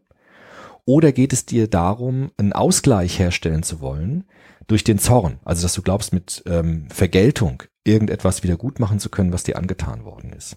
Und sie projiziert das auf zwei ganz bekannte Figuren im amerikanischen Rassismus, in der Rassis Rassismusdebatte der 60er Jahre, nämlich einerseits auf Martin Luther King, den sie sehr bewundert, also er wird in dem Buch immer wieder genannt, und andererseits auf Malcolm X, der ähm, ganz stark mit dem Zorn der Menschen gearbeitet hat.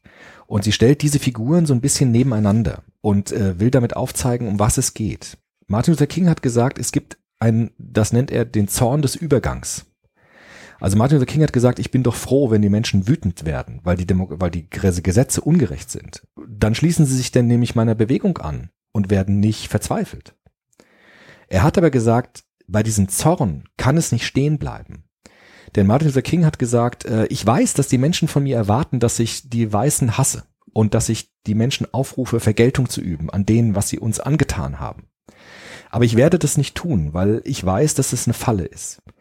Deshalb sagt sie, sie zitiert da auch die berühmte Rede von Martin Luther King, diese, diese I have a dream Rede, wo er sagt, mein Ziel ist nicht Vergeltung, sondern mein Ziel ist, dass die Kinder von Weißen und die Kinder von Schwarzen zusammen miteinander spielen können in einer neuen Welt, die gerecht ist. Und Martin, äh, Martha Nussbaum sagt, das ist die entscheidende Frage. Also worum geht es dir? Kämpfst du für eine gerechtere Welt? Oder geht es dir einfach um Vergeltung und Rache und andere Leute fertig zu machen, weil du glaubst, dadurch deine Gefühle abladen zu können? Weil das zweite wird niemals funktionieren. Also wenn du wütend bist und glaubst, diesen, diese Wut auszugleichen, indem du jetzt andere Menschen fertig machst oder ähm, dein Zorn über diese Menschen ergießt, dann wird es nicht der Sache dienlich sein, die du eigentlich ja im Sinn hast, nämlich eine gerechte Gesellschaft zu etablieren. Und genau das, sagt sie, hat äh, Martin Luther King so ausgezeichnet, dass er nicht in die Falle des Zorns, also nicht in die Furien zurückgegangen ist gewissermaßen, sondern gesagt hat, der Zorn kann nur dann sinnvoll sein, wenn er ein Übergangsphänomen ist und ich dann aber die Größe habe, und das ist das Schwerste, was wir können, sagt Martha Nussbaum. Ja, also es ist das Schwerste, was wir Menschen können, es ist auch gleichzeitig das Größte, was wir können. Zu sagen, ich werde nicht im Hass und im Zorn stecken bleiben, sondern ich werde für eine Gesellschaft kämpfen, die dann in der Zukunft eine bessere ist als vorher. Und das ist dann die Verwandlung des Zorns. Das ist wie bei dem Aeschylus mit den Furien. Also, dass ich das brauche, diese Antriebskraft, aber dass ich das verwandeln muss für eine gerechte Gesellschaft. Sonst bleibe ich ja in diesem, in diesem Zorn stecken. Ja. Und das führt sie ja, auch zu diesem, zu diesem berühmten Satz. Also es geht äh, entweder, du musst dir immer die Frage stellen, worum geht's dir? Also geht es darum, dafür zu arbeiten und das zu verteidigen, was du liebst und was du nach vorne stellen willst? Oder geht es dir einfach nur darum, dann deine Wut über die Welt auszuschütten? Und das zweite wird schlechte Wirkungen bringen, vor allem für das, was du möchtest. Und vor allem für die Menschen, für die du dich einsetzt, wird das nichts nützen. Das wird auch nichts besser machen. Es wird nur dann besser machen, wenn du es schaffst, das wirklich in den Vordergrund zu stellen, wofür du kämpfst. Also diese Hoffnung nach vorne zu stellen für eine gerechtere Gesellschaft. Also Protest ohne Vergeltung. Dafür steht Martha Nussbaum zufolge, Martin Luther King, auch so Leute wie Mahatma Gandhi, sagt sie der gesagt hat, ich werde gerade keine Gewalt anwenden, weil ich bin nicht so wie die, die uns unterdrücken. Und das, sagt sie, ist einerseits das Schwerste, aber es ist gleichzeitig das Demokratischste überhaupt, was wir können. Mhm. Ja, ja und, und, und mit Sicherheit das Produktivste. Genau. Ähm, wenn man tatsächlich, wie du sagst, dieses Motiv verfolgt. Ähm, mich erinnert es tatsächlich auch so ein bisschen, dass ich würde es fast auch zum Teil schon, will ich jetzt aber noch nicht zu Unrecht sagen, ähm, also nichts Unrechtes tun, aber äh, Twitter nehme ich tatsächlich so ein bisschen als Furien-Medium ja. zum Teil wahr, also ja. weil sozusagen auch die, diese Kürze des Mediums und diese Echtzeit und die oftmals Geburtsstätte von Shitstorms ja. jeglicher Art ist, egal um welches Thema und aus welcher Richtung. Und da kann man das ja sehr schön festmachen. Dieses, ja. also wo man sich dann fragt, geht es hier wirklich um die Sache, um genau. etwas positiv, geht es hier um Gerechtigkeit? Ja. Ähm, und wie gesagt, das kann alles sein. Ja. Äh, von Rassismus, Feminismus, äh, Fleischkonsum, also all die Dinge, wo es zur Sache geht. Ähm, wo man sich dann wirklich fragt, ist es, geht's jetzt hier wirklich um, um, um eine gerechtigere Welt oder geht's tatsächlich darum, und ich will das gar nicht abwertend sagen, ja. weil es ist ja der Ausdruck von Zorn ja. und Angst ja. und gerade, ich sag mal, so ein, so ein, ähm, was Twitter ja wiederum sehr positiv zum Beispiel hatte, ist, ich sag mal, diese MeToo-Bewegung, dieses mhm. Hashtag, weil es ja Dinge sichtbar macht, ja. nämlich Angst und Zorn und Wut, ohne dass man das sozusagen direkt auf jemanden projiziert, sondern einfach nur zu sagen, hey, hier läuft was falsch. Genau. Das ist So. gut. Das würde, das würde sie auch sagen. Das ist gut, das ist wichtig, ja. Deswegen nehme ich auch zurück zu sagen, Twitter ist ein reines Furien-Medium. Das stimmt einfach, das ist ja Quatsch. Aber es ist auch das. sondern es, es, es lädt dazu ein, die Furien verführt. schneller aus dem ja, Keller so zu ist lassen. es, genau. Ja, genau. So. Und da dann gibt es sozusagen bei dem Thema MeToo, wie gesagt, auch bei allen anderen Themen, dann auch oft die, die Tendenz des Kippens, Ja. dass dann plötzlich Menschen sozusagen wie die Furien auf Menschen losgelassen werden. genau. Aus dem Motiv des Zorns, der Wut und der vorherigen traumatisierten Erfahrung heraus. Ja. Was unterm Strich aber da nicht dazu führt, dass die Gerechtigkeit hergestellt wird, sondern im Gegenteil, dann sind wir wieder bei der Schnecke, die ihre Fühler einzieht Genau. und dann sind wir schnell bei dieser, wird ja noch mal sagen dürfen, Genau. und dann ist man ganz schnell in diesem, in diesem Furienzirkel, aus dem es beidseitig kein Entkommen mehr gibt. Genau so. Ähm, und das ist, äh, das ist das Interessante eigentlich. Und ähm, ja, und auch da haben wir wieder diese Reputation und Information-Kaskade, weil dann ist sehr wichtig, welche Figur auf Twitter mit wie viel Followern das sagt und wie viele da im Hintergrund sind. Das ist dann sozusagen diese Twitter-Armeen, die gegeneinander irgendwie kämpfen. Ähm, und ähm, da ist dann diese Mischung aus Information und Reputation, weil natürlich auf Twitter eskaliert das sehr schnell und sehr heftig, sieht man da auch ähm, sehr schön. Also das ist im Grunde auch ähm, das Zentrum ihres Buches. Ja, also genau diese Unterscheidung zu machen. Und das ist natürlich genial wieder, dass wir solche Philosophinnen haben, ja, die mit diesen Begriffen so gut umgehen können. Also die jetzt genau aufzeigen können, was ist hier die Unterscheidung? Also worum geht es dir? Vielleicht nochmal ein Zitat. Sie nennt es auch den großen Vergeltungsirrtum. Aufs 100, Seite 106. Schließlich gehen wir auch dann in die Irre, wenn wir die, wenn wir tief verwurzelten Vergeltungsgedanken in uns Raum geben, die uns annehmen lassen, dass Schmerz durch Schmerz, Mord durch Tod und so weiter wieder gut gemacht werden kann. Kurz gesagt, wenn wir denken, dass durch gegenwärtigen Schmerz die Vergangenheit in Ordnung gebracht werden kann. Wir liegen damit falsch, weil diese Annahme eine Art von irrationalem magischen Denken ist und weil sie uns von der Zukunft ablenkt, die wir ändern können und oft auch sollten. Das heißt, wenn ich glaube, dem anderen nur dann richtig weh zu tun und nur dann wird das, was in der Vergangenheit passiert ist, wieder gut gemacht. Das ist so eine Art magisches Denken. Das ist genau richtig, weil das wird ja nicht wieder gut gemacht. Was in der Vergangenheit war, war in der Vergangenheit. Und das ist der große Irrtum der Rache. Also sagen, ich kann irgendetwas ausgleichen, was in der Vergangenheit passiert ist, indem ich dem Menschen jetzt genau das Leid zufüge, was er mir damals äh, zugefügt hat. Und Martin Luther King hat gesagt, wenn wir in diese Falle gehen, wird alles nur noch schlimmer. Weil dann wird der andere ja wieder extrem wütend sein auf mich und sich dann wieder an mir rächen wollen. Und dann sind wir wieder in der Furienfalle drin, dass jeder seine Furien rausholt und die miteinander kämpfen und das Recht und Gerechtigkeit überhaupt keinen Platz mehr hat. Und da, sie sagt halt, dass solche Leute wie Martin Luther King genau dafür standen, diese Fehler nicht gemacht zu haben. Und sie sagt auch in dem Buch, sie weiß, dass das sau schwer ist, weil diese Rachegedanken und diese Vergeltungsgedanken sich so aufdrängen, weil wir so gefühlte, emotionale Wesen sind. Das weiß sie ja. Aber sie sagt, es gibt historische Vorbilder, an denen wir diese Unterschiede genau erkennen können. Also es gibt einen Unterschied zwischen Malcolm X, der ganz stark auf die Wut gesetzt hat, auf den Zorn gesetzt hat, und es gibt Leute wie Martin Luther King, die gesagt haben, ich habe einen Traum einer besseren Welt. Und diesen Traum kann ich nur dann verwirklichen, wenn ich nicht in die Falle des Vergeltungszorns reingehe, sondern wenn ich den Zorn als ein Übergangsphänomen verstehe. Ja, genau. So, jetzt nochmal die Frage des dritten Gefühls, nämlich Ekel.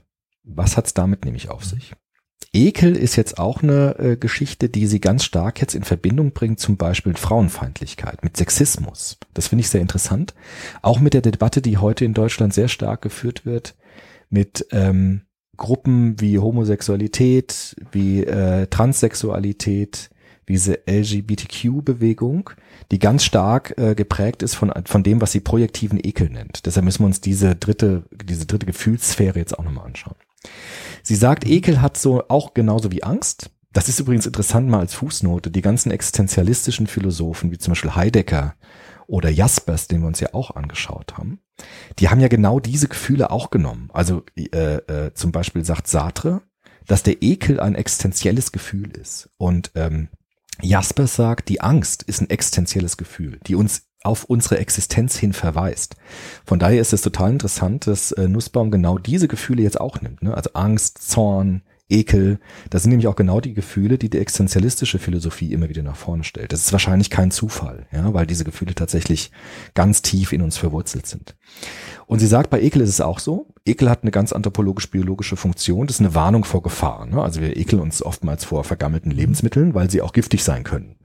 Oder wir ekeln uns vor bestimmten Tieren, die ähm, uns schädlich sind, ja, wie zum Beispiel so Ungeziefer oder Ratten oder so, die vielleicht auch Krankheiten übertragen können.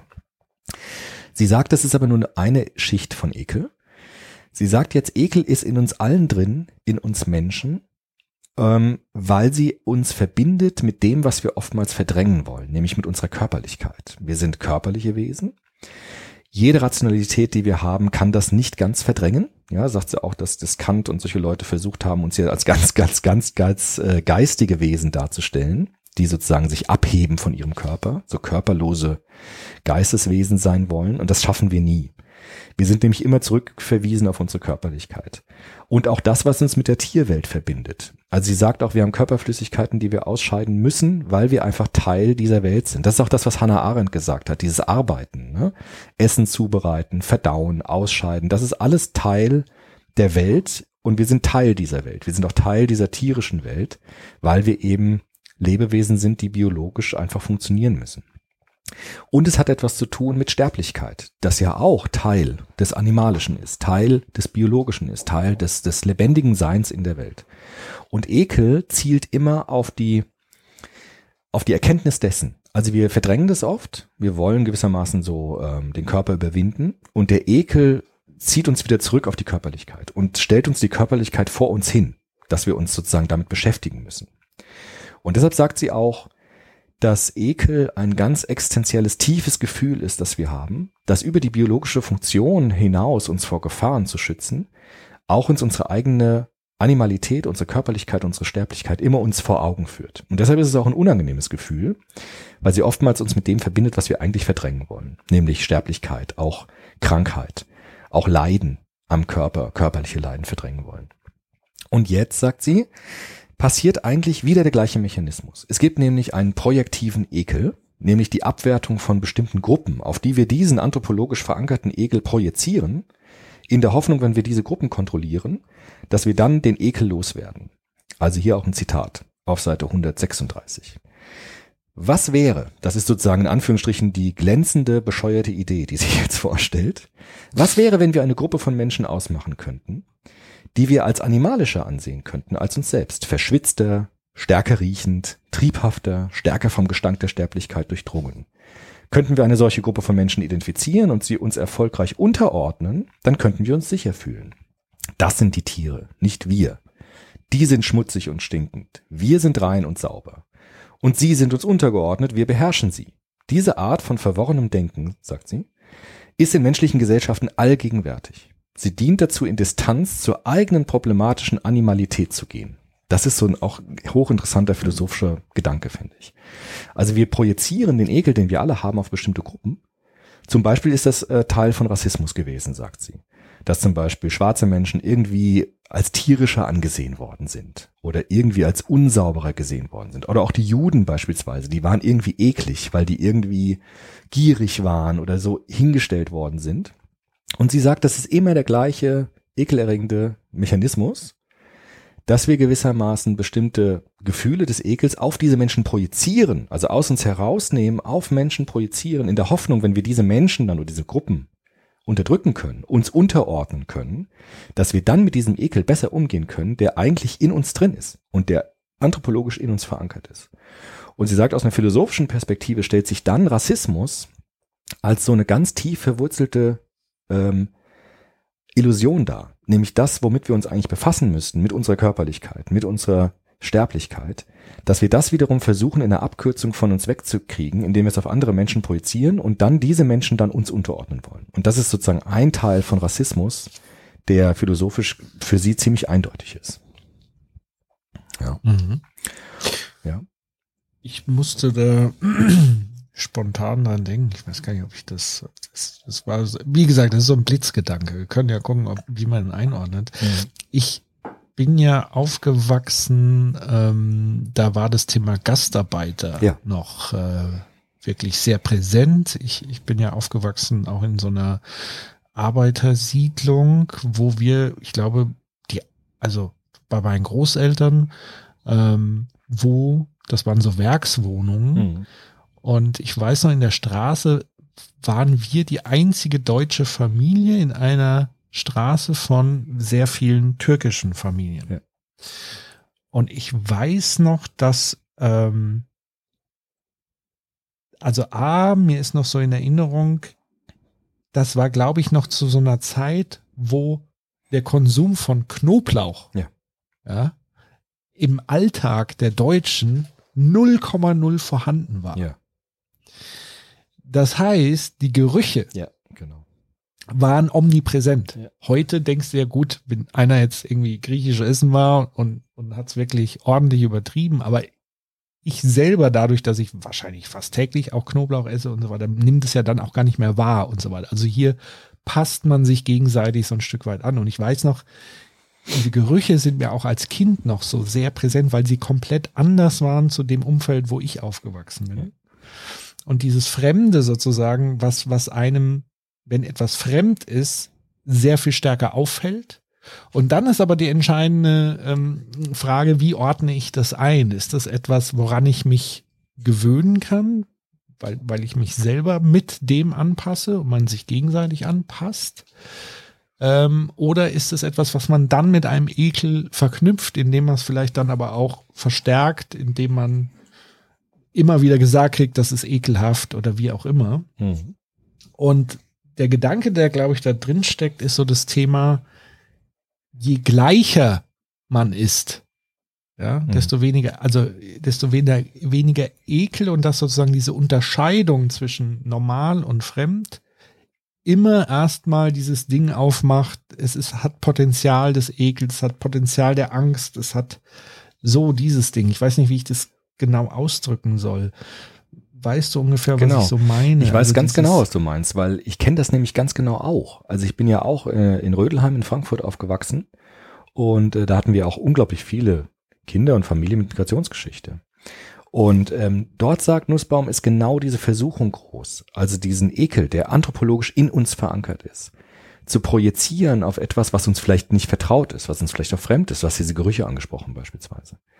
Und dann ist die Versuchung groß zu sagen, wenn wir diese Menschen von uns wegschieben oder vielleicht uns sogar unterordnen und uns ihnen überlegen fühlen, dass wir dann mit diesem Ekel besser zurechtkommen können, der aber nicht in diesen Gruppen ist, sondern der in uns selbst ist, den wir aber projizieren auf diese Gruppen, in der Hoffnung, dass wir dort dann besser mit diesem Gefühl klarkommen können. Und das ist genau das, was die Nussbaum meint. Also zu sagen, wir haben alle ein Problem mit Ekel. Wir haben auch alle ein Problem mit Angst. Und dafür kann niemand was, weil diese Gefühle sind ganz tief in uns. Die haben auch eine anthropologische Funktion. Aber die Gefahr ist eben, dass wir versuchen, diese Gefühle zu kontrollieren und uns äh, wegzuschieben, indem wir sie auf andere Menschen projizieren. Und wenn wir diese Menschen dann unterdrücken, können wir dann auch unseren Ekel unterdrücken. Und diese Rechnung wird aber niemals aufgehen, weil diese Rechnung allen schadet. Also denen natürlich, auf die das projiziert wird, die leiden natürlich sofort darunter. Und es schadet aber auch denen, die das tun. Und das ist für sie immer der gleiche Grundmechanismus. Das ist auch der Grundmechanismus bei der Angst. Also wir alle haben Angst. Das kann man nicht wegkriegen. Du kannst die Angst nicht einfach wegmachen. Und der Irrtum ist zu sagen, ich äh, projiziere diese Angst auf eine bestimmte Menschengruppe und versuche diese Menschengruppe unter Kontrolle zu bringen, mir unterzuordnen. Und deshalb kann ich dann noch die Angst in mir unterordnen und kann sie in den Griff bekommen. Und das ist sozusagen ein zivilisatorischer Grundfehler, sagt Martha Nussbaum, der immer wieder vorkommt und der auch jetzt, so sagt sie, in der amerikanischen Gesellschaft äh, ganz stark nach vorne kommt. Also sie sagt, wir haben bei Trump, den nimmt sie natürlich schon so als, als Symbol jetzt, ja, diese Aussagen von Trump, die so extrem frauenfeindlich waren. Und diese Aussagen, das zeigt sie in dem Buch, listet sie das auch auf, waren immer gekoppelt, gekoppelt mit Ekel. Also dass sie, dass, dass er irgendwie gesagt hat, äh, die blutet irgendwie, wer weiß, wo das Blut herkommt, das ist eine Anspielung irgendwie auf ähm, Periode. Und auch, dass irgendwie Hillary Clinton dann auf die Toilette musste, aufs WC musste und dann er auch sowas sagte, boah, ich möchte gar nicht wissen, was sie dir gemacht hat, ist mir zu ekelhaft. Und Martha Nussbaum sagt, genau daran zeigt sich das. Also es ist fast schon ein Prototyp dafür, dass man den Ekel und die Angst und die Wut auf andere Menschen projiziert. Und die Gefahr ist, dass da so viele mitmachen und das dann übernehmen, weil es dann eine autoritative Kaskade gibt, wie sie das ja nennt. Und dann so eine, eine Reputationskaskade entsteht, wo dann tatsächlich auf bestimmte Gruppen, auf bestimmte Menschen der Ekel und die Angst projiziert und die, Wut projiziert wird. und es dann zu Ausgrenzung, zu Diskriminierung kommt. Deshalb sagt sie auch, diese Frauenfeindlichkeit und Sexismus ist so ein giftiges Gebräu in Demokratien, weil auch dort genau das passiert. Also wie oft erleben wir das, dass, dass ähm, Menschen, die transsexuell sind, irgendwie als ekelhaft bezeichnet werden, irgendwie als anormal, als unnatürlich, als irgendwie sowas. Und sie sagt, das liegt immer wieder daran, dass wir diese eigene Unnatürlichkeit, Ekel an uns selbst projizieren auf diese Menschen, in der Hoffnung, sie dadurch bewältigen zu können. Und das ist das Grundproblem von Demokratien, also das ist die Grundgefährdung von Demokratien. Wenn das überhand nimmt, dann sägen wir damit gewissermaßen Rechtsstaatlichkeit und Demokratie immer wieder neu ein. Ja. Und daran wird ja wirklich nochmal deutlich, ähm, welche Rolle Sprache Ja. und sprachliche Kommunikation spielt. Ich habe gerade von Gerüchen und so weiter gesprochen. Das heißt, da sind wir uns ja alle einig. Offenbar lösen, lösen Gerüche, sind Gerüche in der Lage dazu, ein Gefühl, eine Emotion auszulösen. Jetzt kann man doch nicht sagen, Sprache tut das gar nicht. Mhm. Weil es gibt ja Leute, die argumentieren, ach ja, ich kann ja sagen, was ich will, spielt ja gar keine Rolle. Nein. Daran sieht man sehr gut, welche Rolle das Hören, das Sprechen und so weiter macht, indem man nämlich diese Dinge immer wieder verknüpft mit dem, was du ja gerade beschrieben hast, mit Trump und so weiter. Ich verknüpfe eine Menschengruppe mit Ekel sprachlich und es wirkt im Gehirn dann auch so und es setzt sich fest und es reproduziert sich.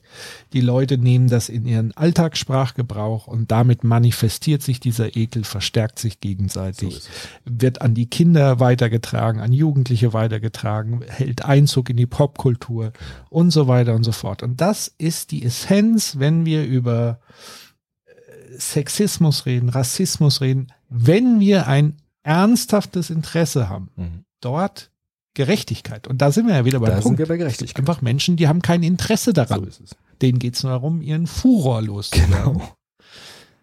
Ähm, und wer ernsthaftes Interesse daran hat, der muss ähm, das nicht nur durch Druck und, und ähm, ähm, Repressalien, der wird das auch nie verstehen und verinnerlichen. Der wird es immer als Gängelung Mhm. sehen.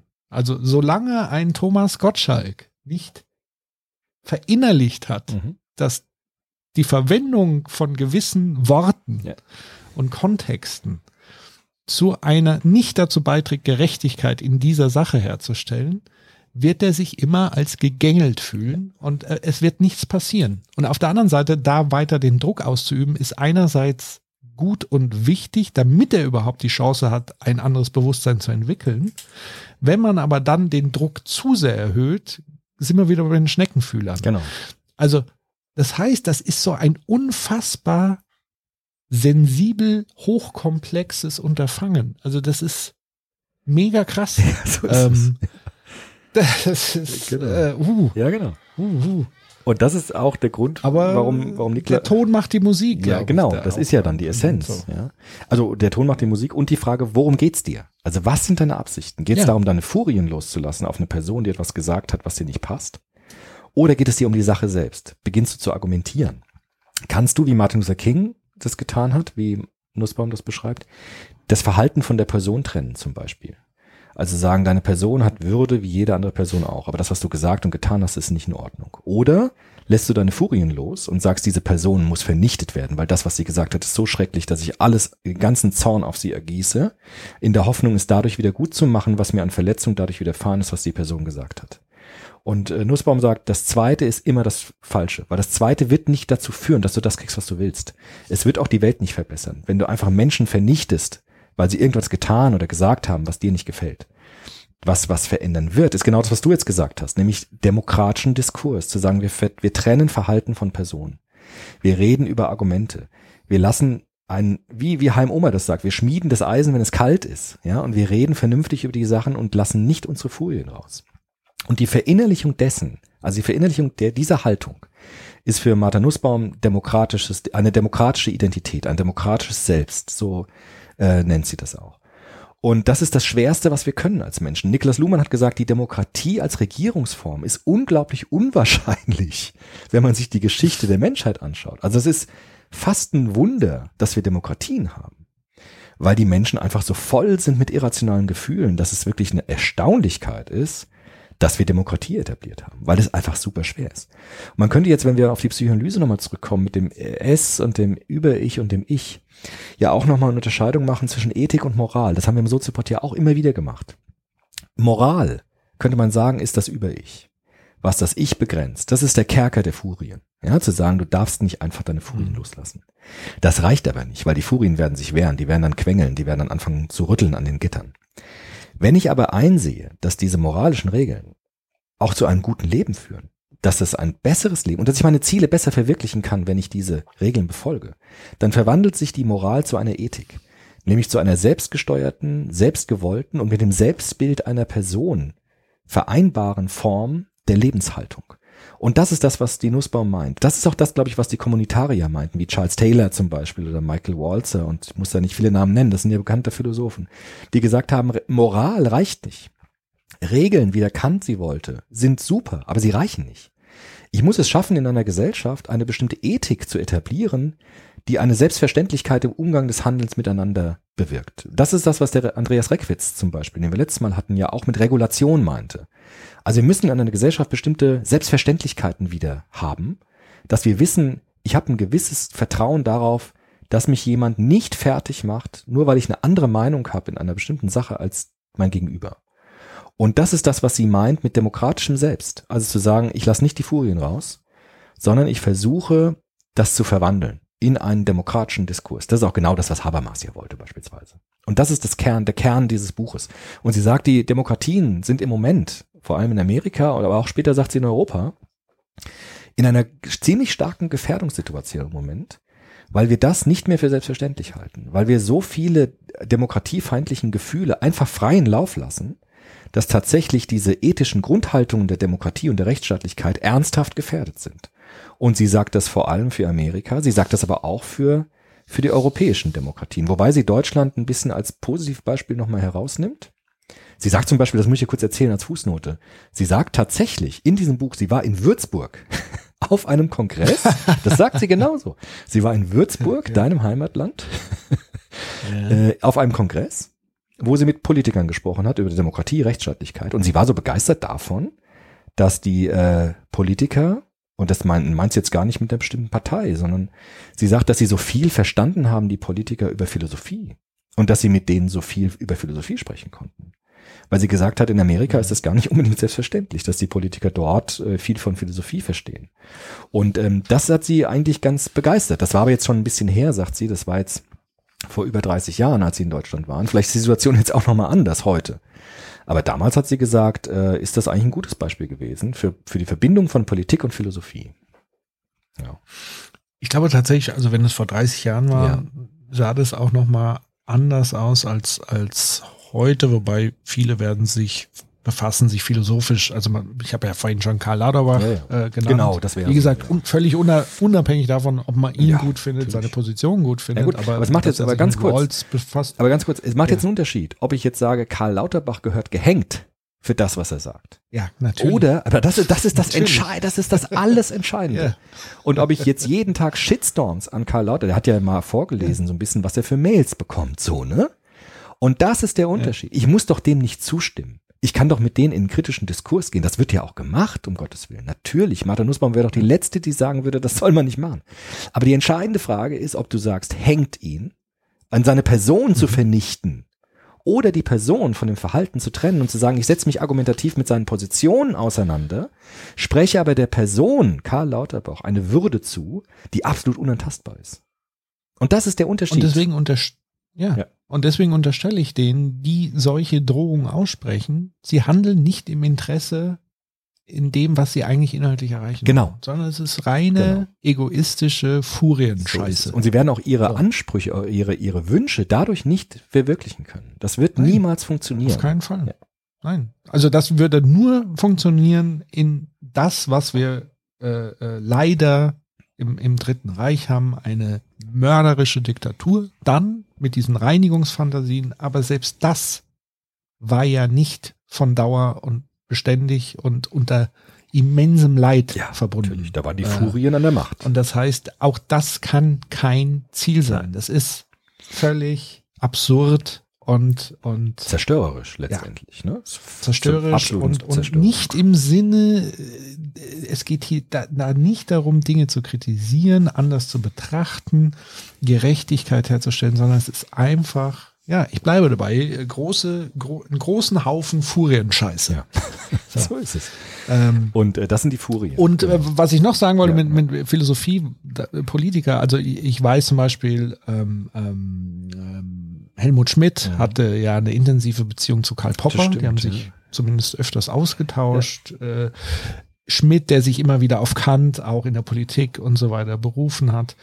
Anderes Beispiel ist jetzt hier Habeck, Ja, der ja, ja, selber ja. Philosophie studiert hat, Ja. selber, ich glaube sogar mehr im, im soziologischen Bereich unterwegs Kann ist, sein, weil er. Mhm. das pragmatisch die Philosophie anwendet. Mhm. Also da gibt es zumindest schon ähm, Ansätze in der Politik und ist ja auch klar, weil ich sag mal so, das ist so wie im Amazon ähm, in der Logik, wenn du das kaufst, kaufst du, interessiert dich auch das. Genau. Ich glaube, wenn du heute in die Politik gehst, gibt es zwei große Motive. Also entweder das große Motiv der Macht Mhm. und wie kann ich egoistisch Macht ausüben Mhm. und das äh, Ideal. Mhm. Und, und wer sozusagen so ein bisschen die gesellschaftlichen Ideale verfolgt, wird zwangsläufig um Philosophie nicht herumkommen. Genau. Weil es sozusagen die Fragen sind nach, wie ist die Welt, wie ist Gesellschaft, wie ist der Mensch. Ähm, und da ist halt eben, und da sieht man das, glaube ich, auch in den USA sehr deutlich, dass Trump eher diesen egoistischen Ja. Machtanspruch repräsentiert Ja. und Menschen wie Biden eher diesen intellektuellen. Und deswegen gibt es auch auf dieser Ebene diesen Zorneskampf und Ekelkampf, Wissenschaft wird diskreditiert, Intellektuelle werden diskreditiert und so weiter. Also das macht sich, glaube ich, an diesem Polen ein Stück weit ähm, Genau. fest. Deshalb versucht Biden ja irgendwie so eine neue Gemeinschaft herzustellen in Amerika, was halt super schwierig ist jetzt in seiner Situation. Aber das fand ich jetzt auch, und was du gesagt hast, auch ganz wichtig. Man könnte auch solche Figuren nennen wie Richard von Weizsäcker zum Beispiel oder Rita Süßmuth, ja, die auch Philosophinnen und Philosophen waren, auch in ihrer politischen Tätigkeit Philosophie betrieben haben ja tatsächlich. Und ähm, für mich war das jetzt interessant, nochmal die, die äh, Martha Nussbaum zu lesen nach dem Andreas Reckwitz. Also der Reckwitz ist ja so ganz neutral, könnte man sagen, deskriptiv, ja, mit seinem Klassenbegriff und so weiter, mit seinem Praxisbegriff. Und die Nussbaum ist jetzt normativ. Und das finde ich so wichtig, dass die Philosophie einfach gehört werden muss, auch in diesen normativen Sachen, auch in Erklärung der Begriffe. Worum geht es? Was sind deine Ideale? Was sind die Ziele, auf die du dich hin entwirfst? Und das zu prüfen, das ist, wie du sagtest jetzt eben, unerlässlich für politisches Handeln. Also diese ph- philosophische Prüfung der eigenen Begriffe und der eigenen Triebkräfte, die da am Wirken sind. Vielleicht nochmal ein Zitat, weil sie auch so schön schreibt, hier mit diesem Ekel. Weil wir auch diese, diese Gruppen ja schon ein bisschen angesprochen haben. Sie sagt, ähm, im gesellschaftlichen Leben wird das Ekelhafte häufig auf eine verletzliche Gruppe nach außen projiziert. Die Hexen in Macbeth zum Beispiel, ne, von Shakespeare, werfen in ihren Kessel den Juden, den Türken oder Muslim, symbolisiert durch seine Nase, und den Tataren, wahrscheinlich einen Schwarzafrikaner, Tartarus eine mythologische Region der Schwärze, symbolisiert durch seine Lippen.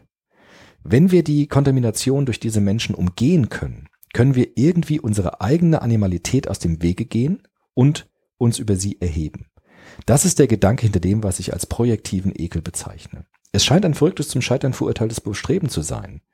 Das Menschsein ist fast überall dasselbe. Wie lassen wir solche Aufteilungen also überhaupt vornehmen? Und werden sie nicht von sich aus in dem Maße zusammenbrechen, in dem die untergeordnete Gruppe ihr eigenes Menschsein bezeugt? Der projektive Ekel wird projektiv genannt, weil er eklige Eigenschaften vom eigenen Selbst auf andere projiziert und sagt, sie sind übelriechend und bestialisch. Das ist sozusagen immer die gleiche Falle, in der wir gehen. Ja. Und die das Situation immer schlimmer macht.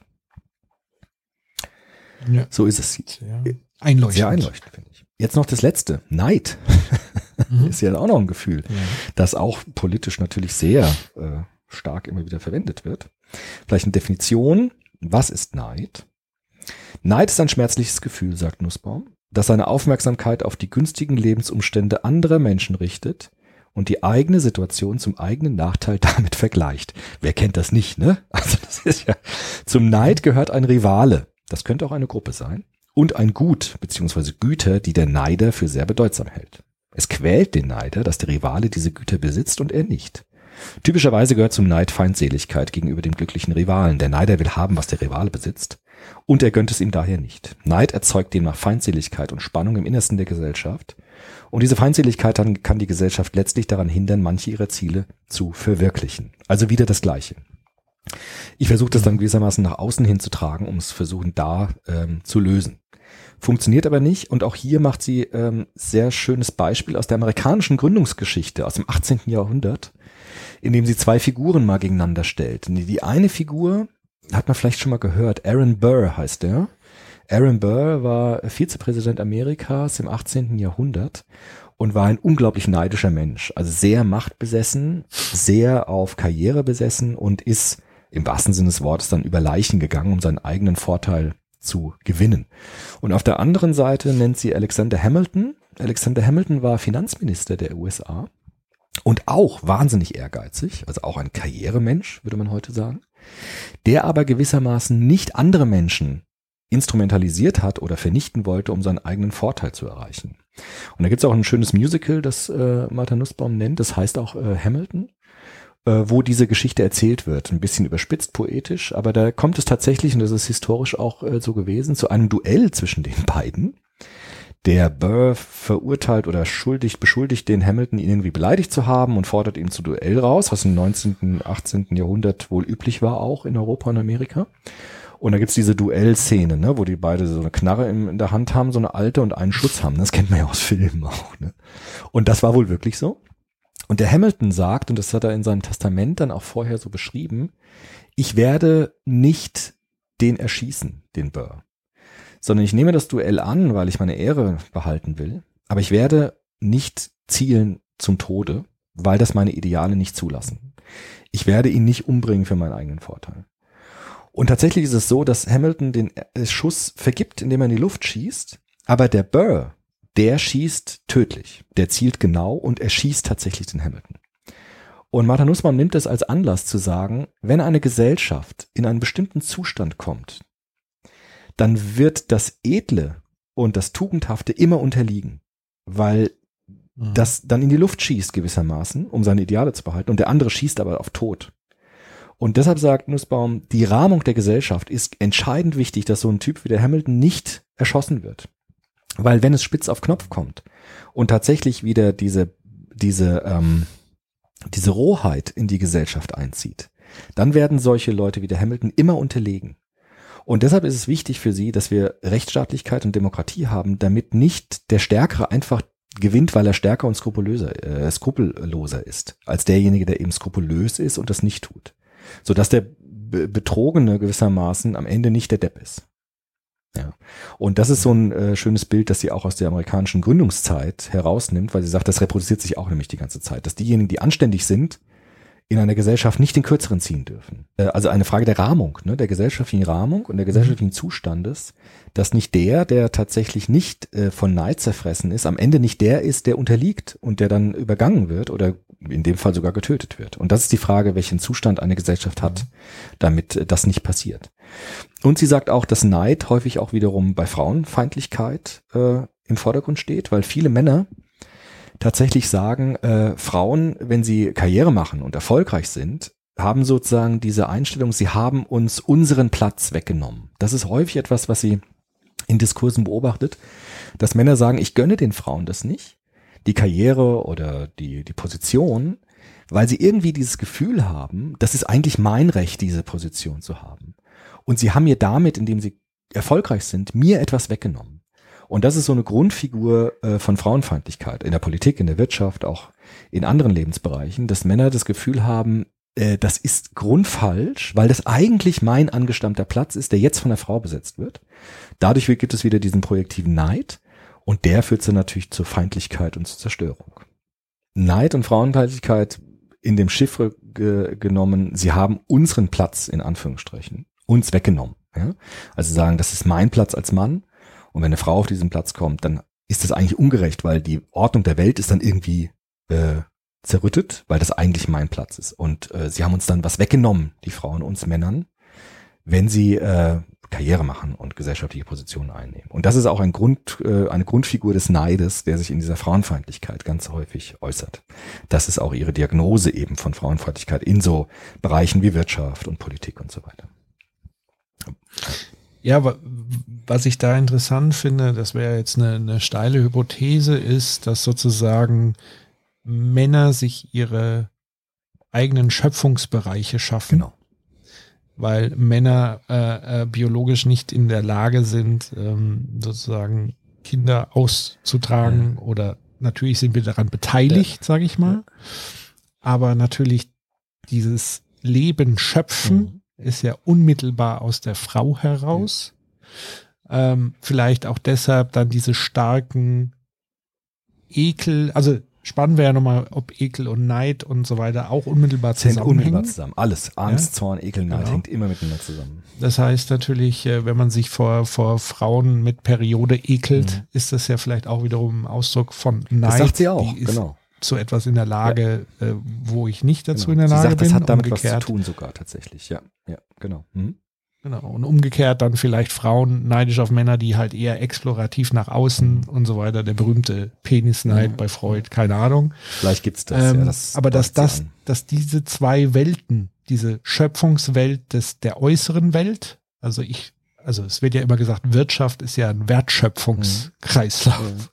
Es wird etwas geschöpft, Innovation ist eine Neuschöpfung, äh, ähm, ähm, das sozusagen aber auch unmittelbar wiederum mit Zerstörung zusammenhängt, also schaffen, zerstören, Schumpeter Mhm. ist so die, die Innovation, es muss was Altes zerstört werden, was Neues, Krieg ist Zerstörung, um neuen Lebensraum zu erobern, um was Neues zu schöpfen. Das wird ja oft Männern sozusagen ja zugeschrieben, weil sie sich auch das so ein bisschen rausgenommen haben.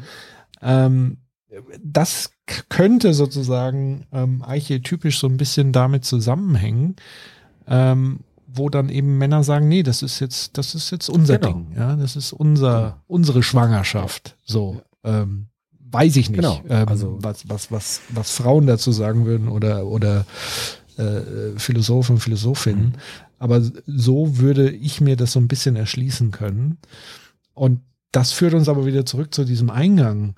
Ähm, ich glaube, je gemeinsamer Dinge ähm, von Mann und Frau gedacht und gelebt werden, also sei es beim Thema, wenn der Mann stärker involviert ist in, in der Kindeserziehung Mhm. zum Mhm. Beispiel, in, in dem Kümmern, also wenn man sich das gemeinsam aufteilt, dann erlebt man das vielleicht gar nicht mehr so getrennt. Stimmt. Oder ein Ding ist ja, es war ja ganz lange nicht erlaubt, dass Männer und Väter im Kreissaal Mhm. mit dabei sind. Sondern gibt es ja auch die alten 50er Jahre Filme, wo dann die Männer nervös Ja. im Krankenhaus in diesem Warteraum Zigaretten geraucht haben, Äh, während äh, nebenan die Frau sozusagen die Geburt gemacht hat. Mhm.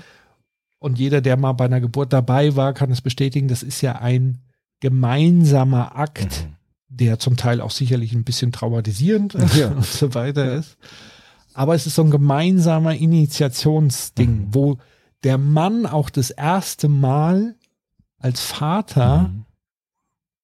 das Gefühl hatte, er ist Teil dessen. Weil vorher war ja immer ganz klar die Bindung zwischen äh, Mutter und Kind, weil das so eng in der Mutter ist, dass der Vater ja immer so ein bisschen der Außenstehende ist. Klar, der kann betüddeln, der kann die Frau umsorgen, er kann sogar aus äh, Mitleid äh, ordentlich Kilos zulegen und so weiter. Selbst da gibt's ja Forschungen, die das bestätigen.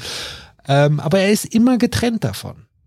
Und ich glaube, dieser Geburtsvorgang ist so der erste Aufschlag, die Initiation des Gemeinsamen. Mhm. Und das ist auch, glaube ich, eine große Chance, sozusagen dann diese Welten. Und dahin geht's ja auch zumindest in, in unserer Gesellschaft gerade, dass man sagt, okay, Elternzeit kann auch der Vater nehmen. Ähm, wir, wir reden plötzlich darüber, Familie und Beruf in Einklang zu bringen. Teilzeitmodelle eben vielleicht dann nicht nur für die Frauen, sondern auch für die Väter und für die Männer generell. Ähm, all das sind ja zumindest auch hoffnungsvolle Signale, ähm, die dazu auch beitragen, die, die Geschlechtergerechtigkeit besser hinzukriegen. Nämlich Gegebenheiten zu schaffen, wo das überhaupt ermöglicht werden kann. Weil ich halte auch tatsächlich un, gleichzeitig sehr kritisch blicke ich darauf, wie, wie, wie stark wirtschaftliches Handeln und Arbeit, welchen Stellenwert das im Leben einnimmt. Weil für mich ist immer noch ganz klar, Wirtschaft muss sich am Leben orientieren und nicht umgekehrt. Und ich hatte das Gefühl, dass die Industrialisierung eher Menschen dazu gezwungen hat, ihr Leben um die Arbeit zu organisieren. Und deswegen mussten Frauen dann eher zu Hause bleiben, weil jemand sich ums Kind kümmern muss und der Mann alleine losziehen und Geld verdienen und so weiter. Je gemeinschaftlicher, je demokratischer wir das gestalten, ähm, desto demokratischer und gerechter wird auch dieses Verhältnis zwischen Mann und Frau in Zukunft hoffentlich Genau, sein. Das wäre eine Möglichkeit, weil dann kann man nicht mehr sagen, sie haben unseren Platz uns weggenommen, sondern die Plätze sind ja dann ganz unterschiedlich verteilt und, und bedingen sich gegenseitig, so dass es dann dieses, diese Neiddebatte dann vielleicht sich beruhigt, ja. Das wäre sozusagen auch eine, eine interessante Hoffnung. Apropos Hoffnung, was ist jetzt sozusagen Ihr Gegenmodell? Also sie sagt jetzt, es gibt mannigfaltige Gefährdungen für Demokratie und Rechtsstaatlichkeit, Angst, Zorn, Ekel, Neid. Und was ist jetzt die Antwort darauf? Das hat sie jetzt im Buch im letzten Kapitel ein bisschen kürzer gefasst, auch ein bisschen vager, finde ich, ein bisschen allgemeiner. Trotzdem interessant. Also sie sagt, Hoffnung, sie ist jetzt wieder bei den Tugenden, ne? Hoffnung, Glaube, Liebe als die äh, großen Tugenden. Die Hoffnung ist das Gegenteil von Angst. Und Hoffnung ist etwas, was mehr ist als nur ein Gefühl, sondern Hoffnung umfasst Gedanken, Vorstellungen, Vorbereitungen und auch Handlungen. Und die praktische Hoffnung, das, da bezieht sich auch auf Kant in dem Buch, die praktische Hoffnung ist äh, die Tugend, äh, die genau das Gegenteil hervorbringt wie Angst, Zorn und äh, Neid. Sondern Hoffnung richtet sich immer auf die Verbesserung der Zukunft, also auf die Verbesserung der Gesellschaft. Und Hoffnung äh, ist nie vernichtend, weil Hoffnung ja eben nicht diesen Zorn ausschüttet, sondern Hoffnung zieht sich immer auf das, was sie mit Martin Luther King gesagt hat, die Verbesserung der Welt, also dass die Zukunft besser wird als die Gegenwart.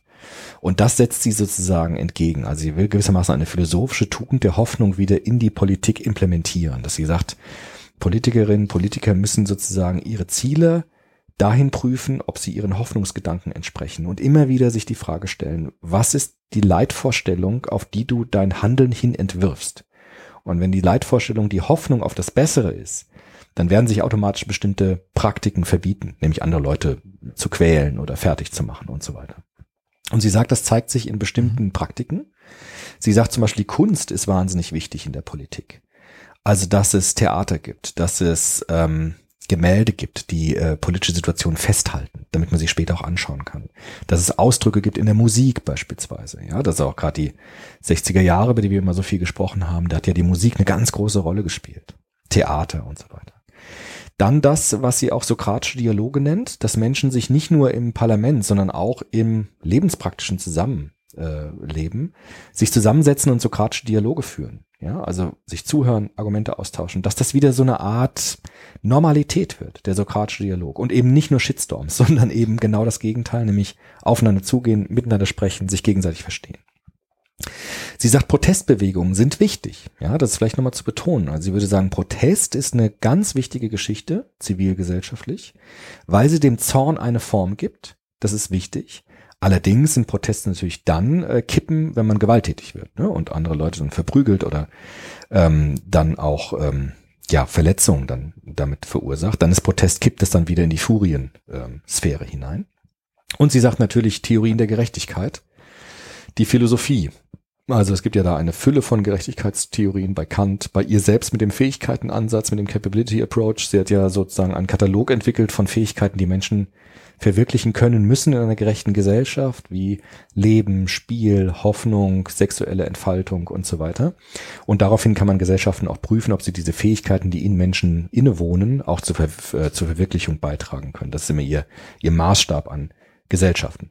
Und sie sagt auch, Religionen können dazu beitragen. Bei Religionen, sagt sie, ist die Frage, wie Religionen sind. Ne? Es gibt auch ähm, Religionsformen, in denen die Furien dann wieder eine große Rolle spielen und nicht alle, die nicht meiner Religion angehöre, gehören, ähm, ähm, bekämpfen will.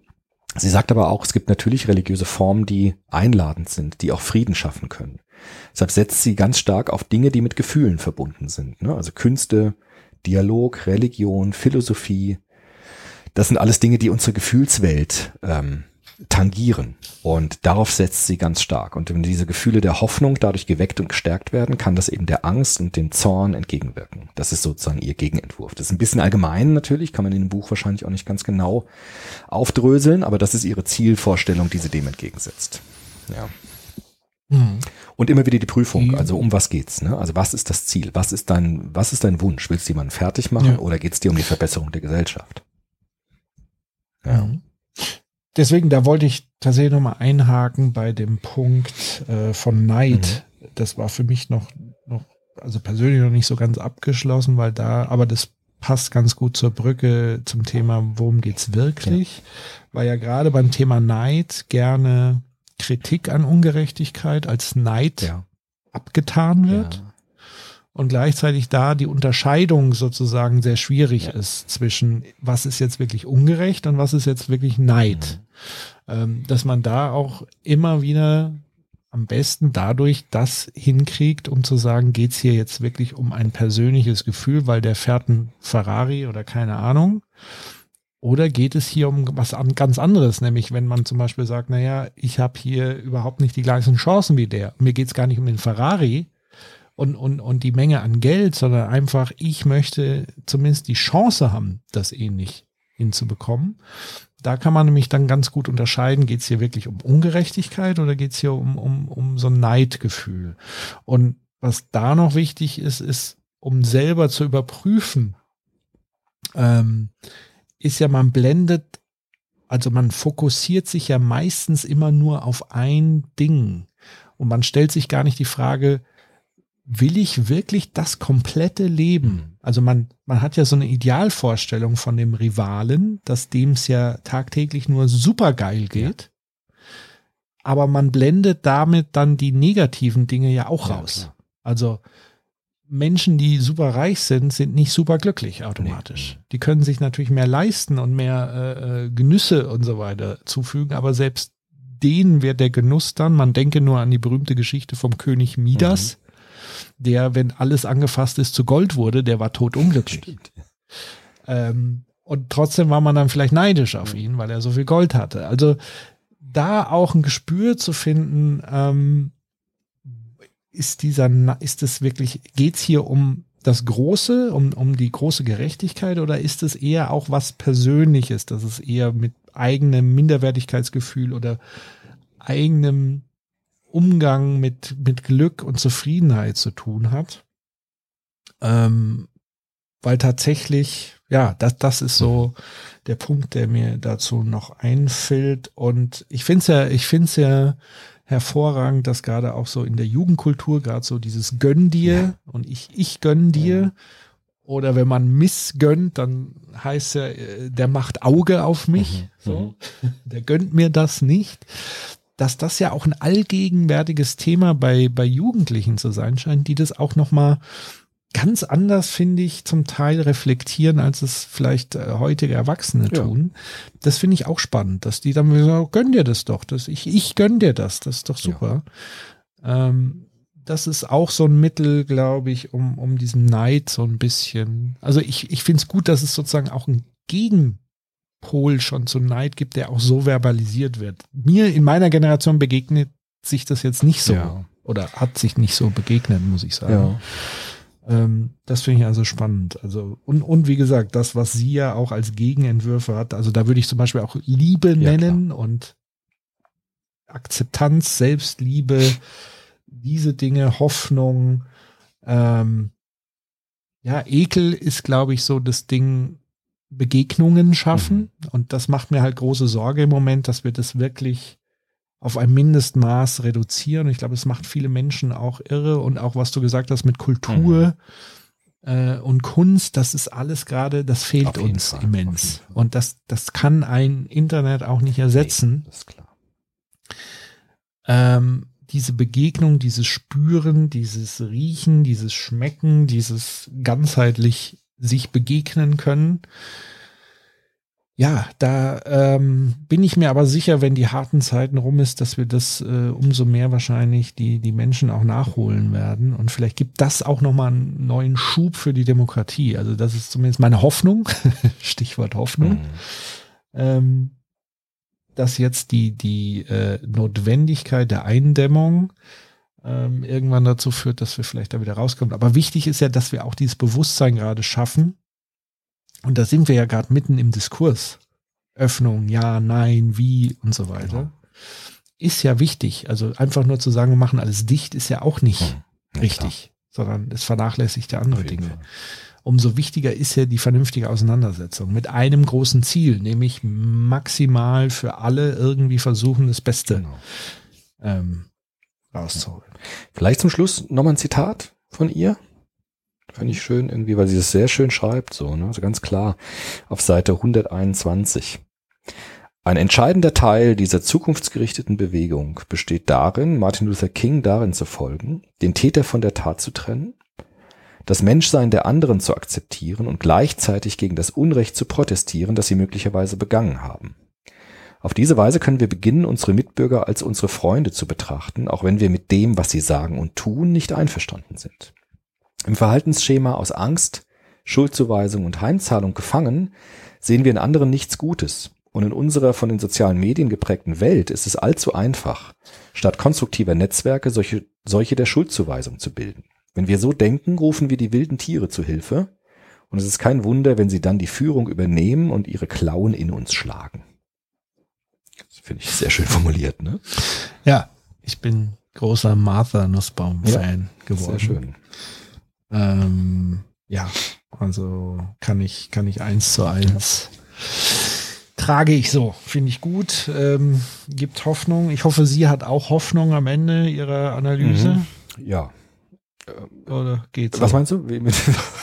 Was meinst du da genau? Ob sie am Ende ihrer, ihres Buches auch Hoffnung äh, Ja, äh, das- versprüht? ja, oder schon. Eher so ein bisschen Nee, resigniert? sie, beginnt, sie endet ja mit der Hoffnung. Also sie endet ja auch mit der Hoffnung und ähm, ich denke schon, dass sie da äh, als Person ganz stark von geprägt ist. Sie macht sich halt Sorgen. Ne? Also da ist wirklich, das ist der Zustand in Amerika.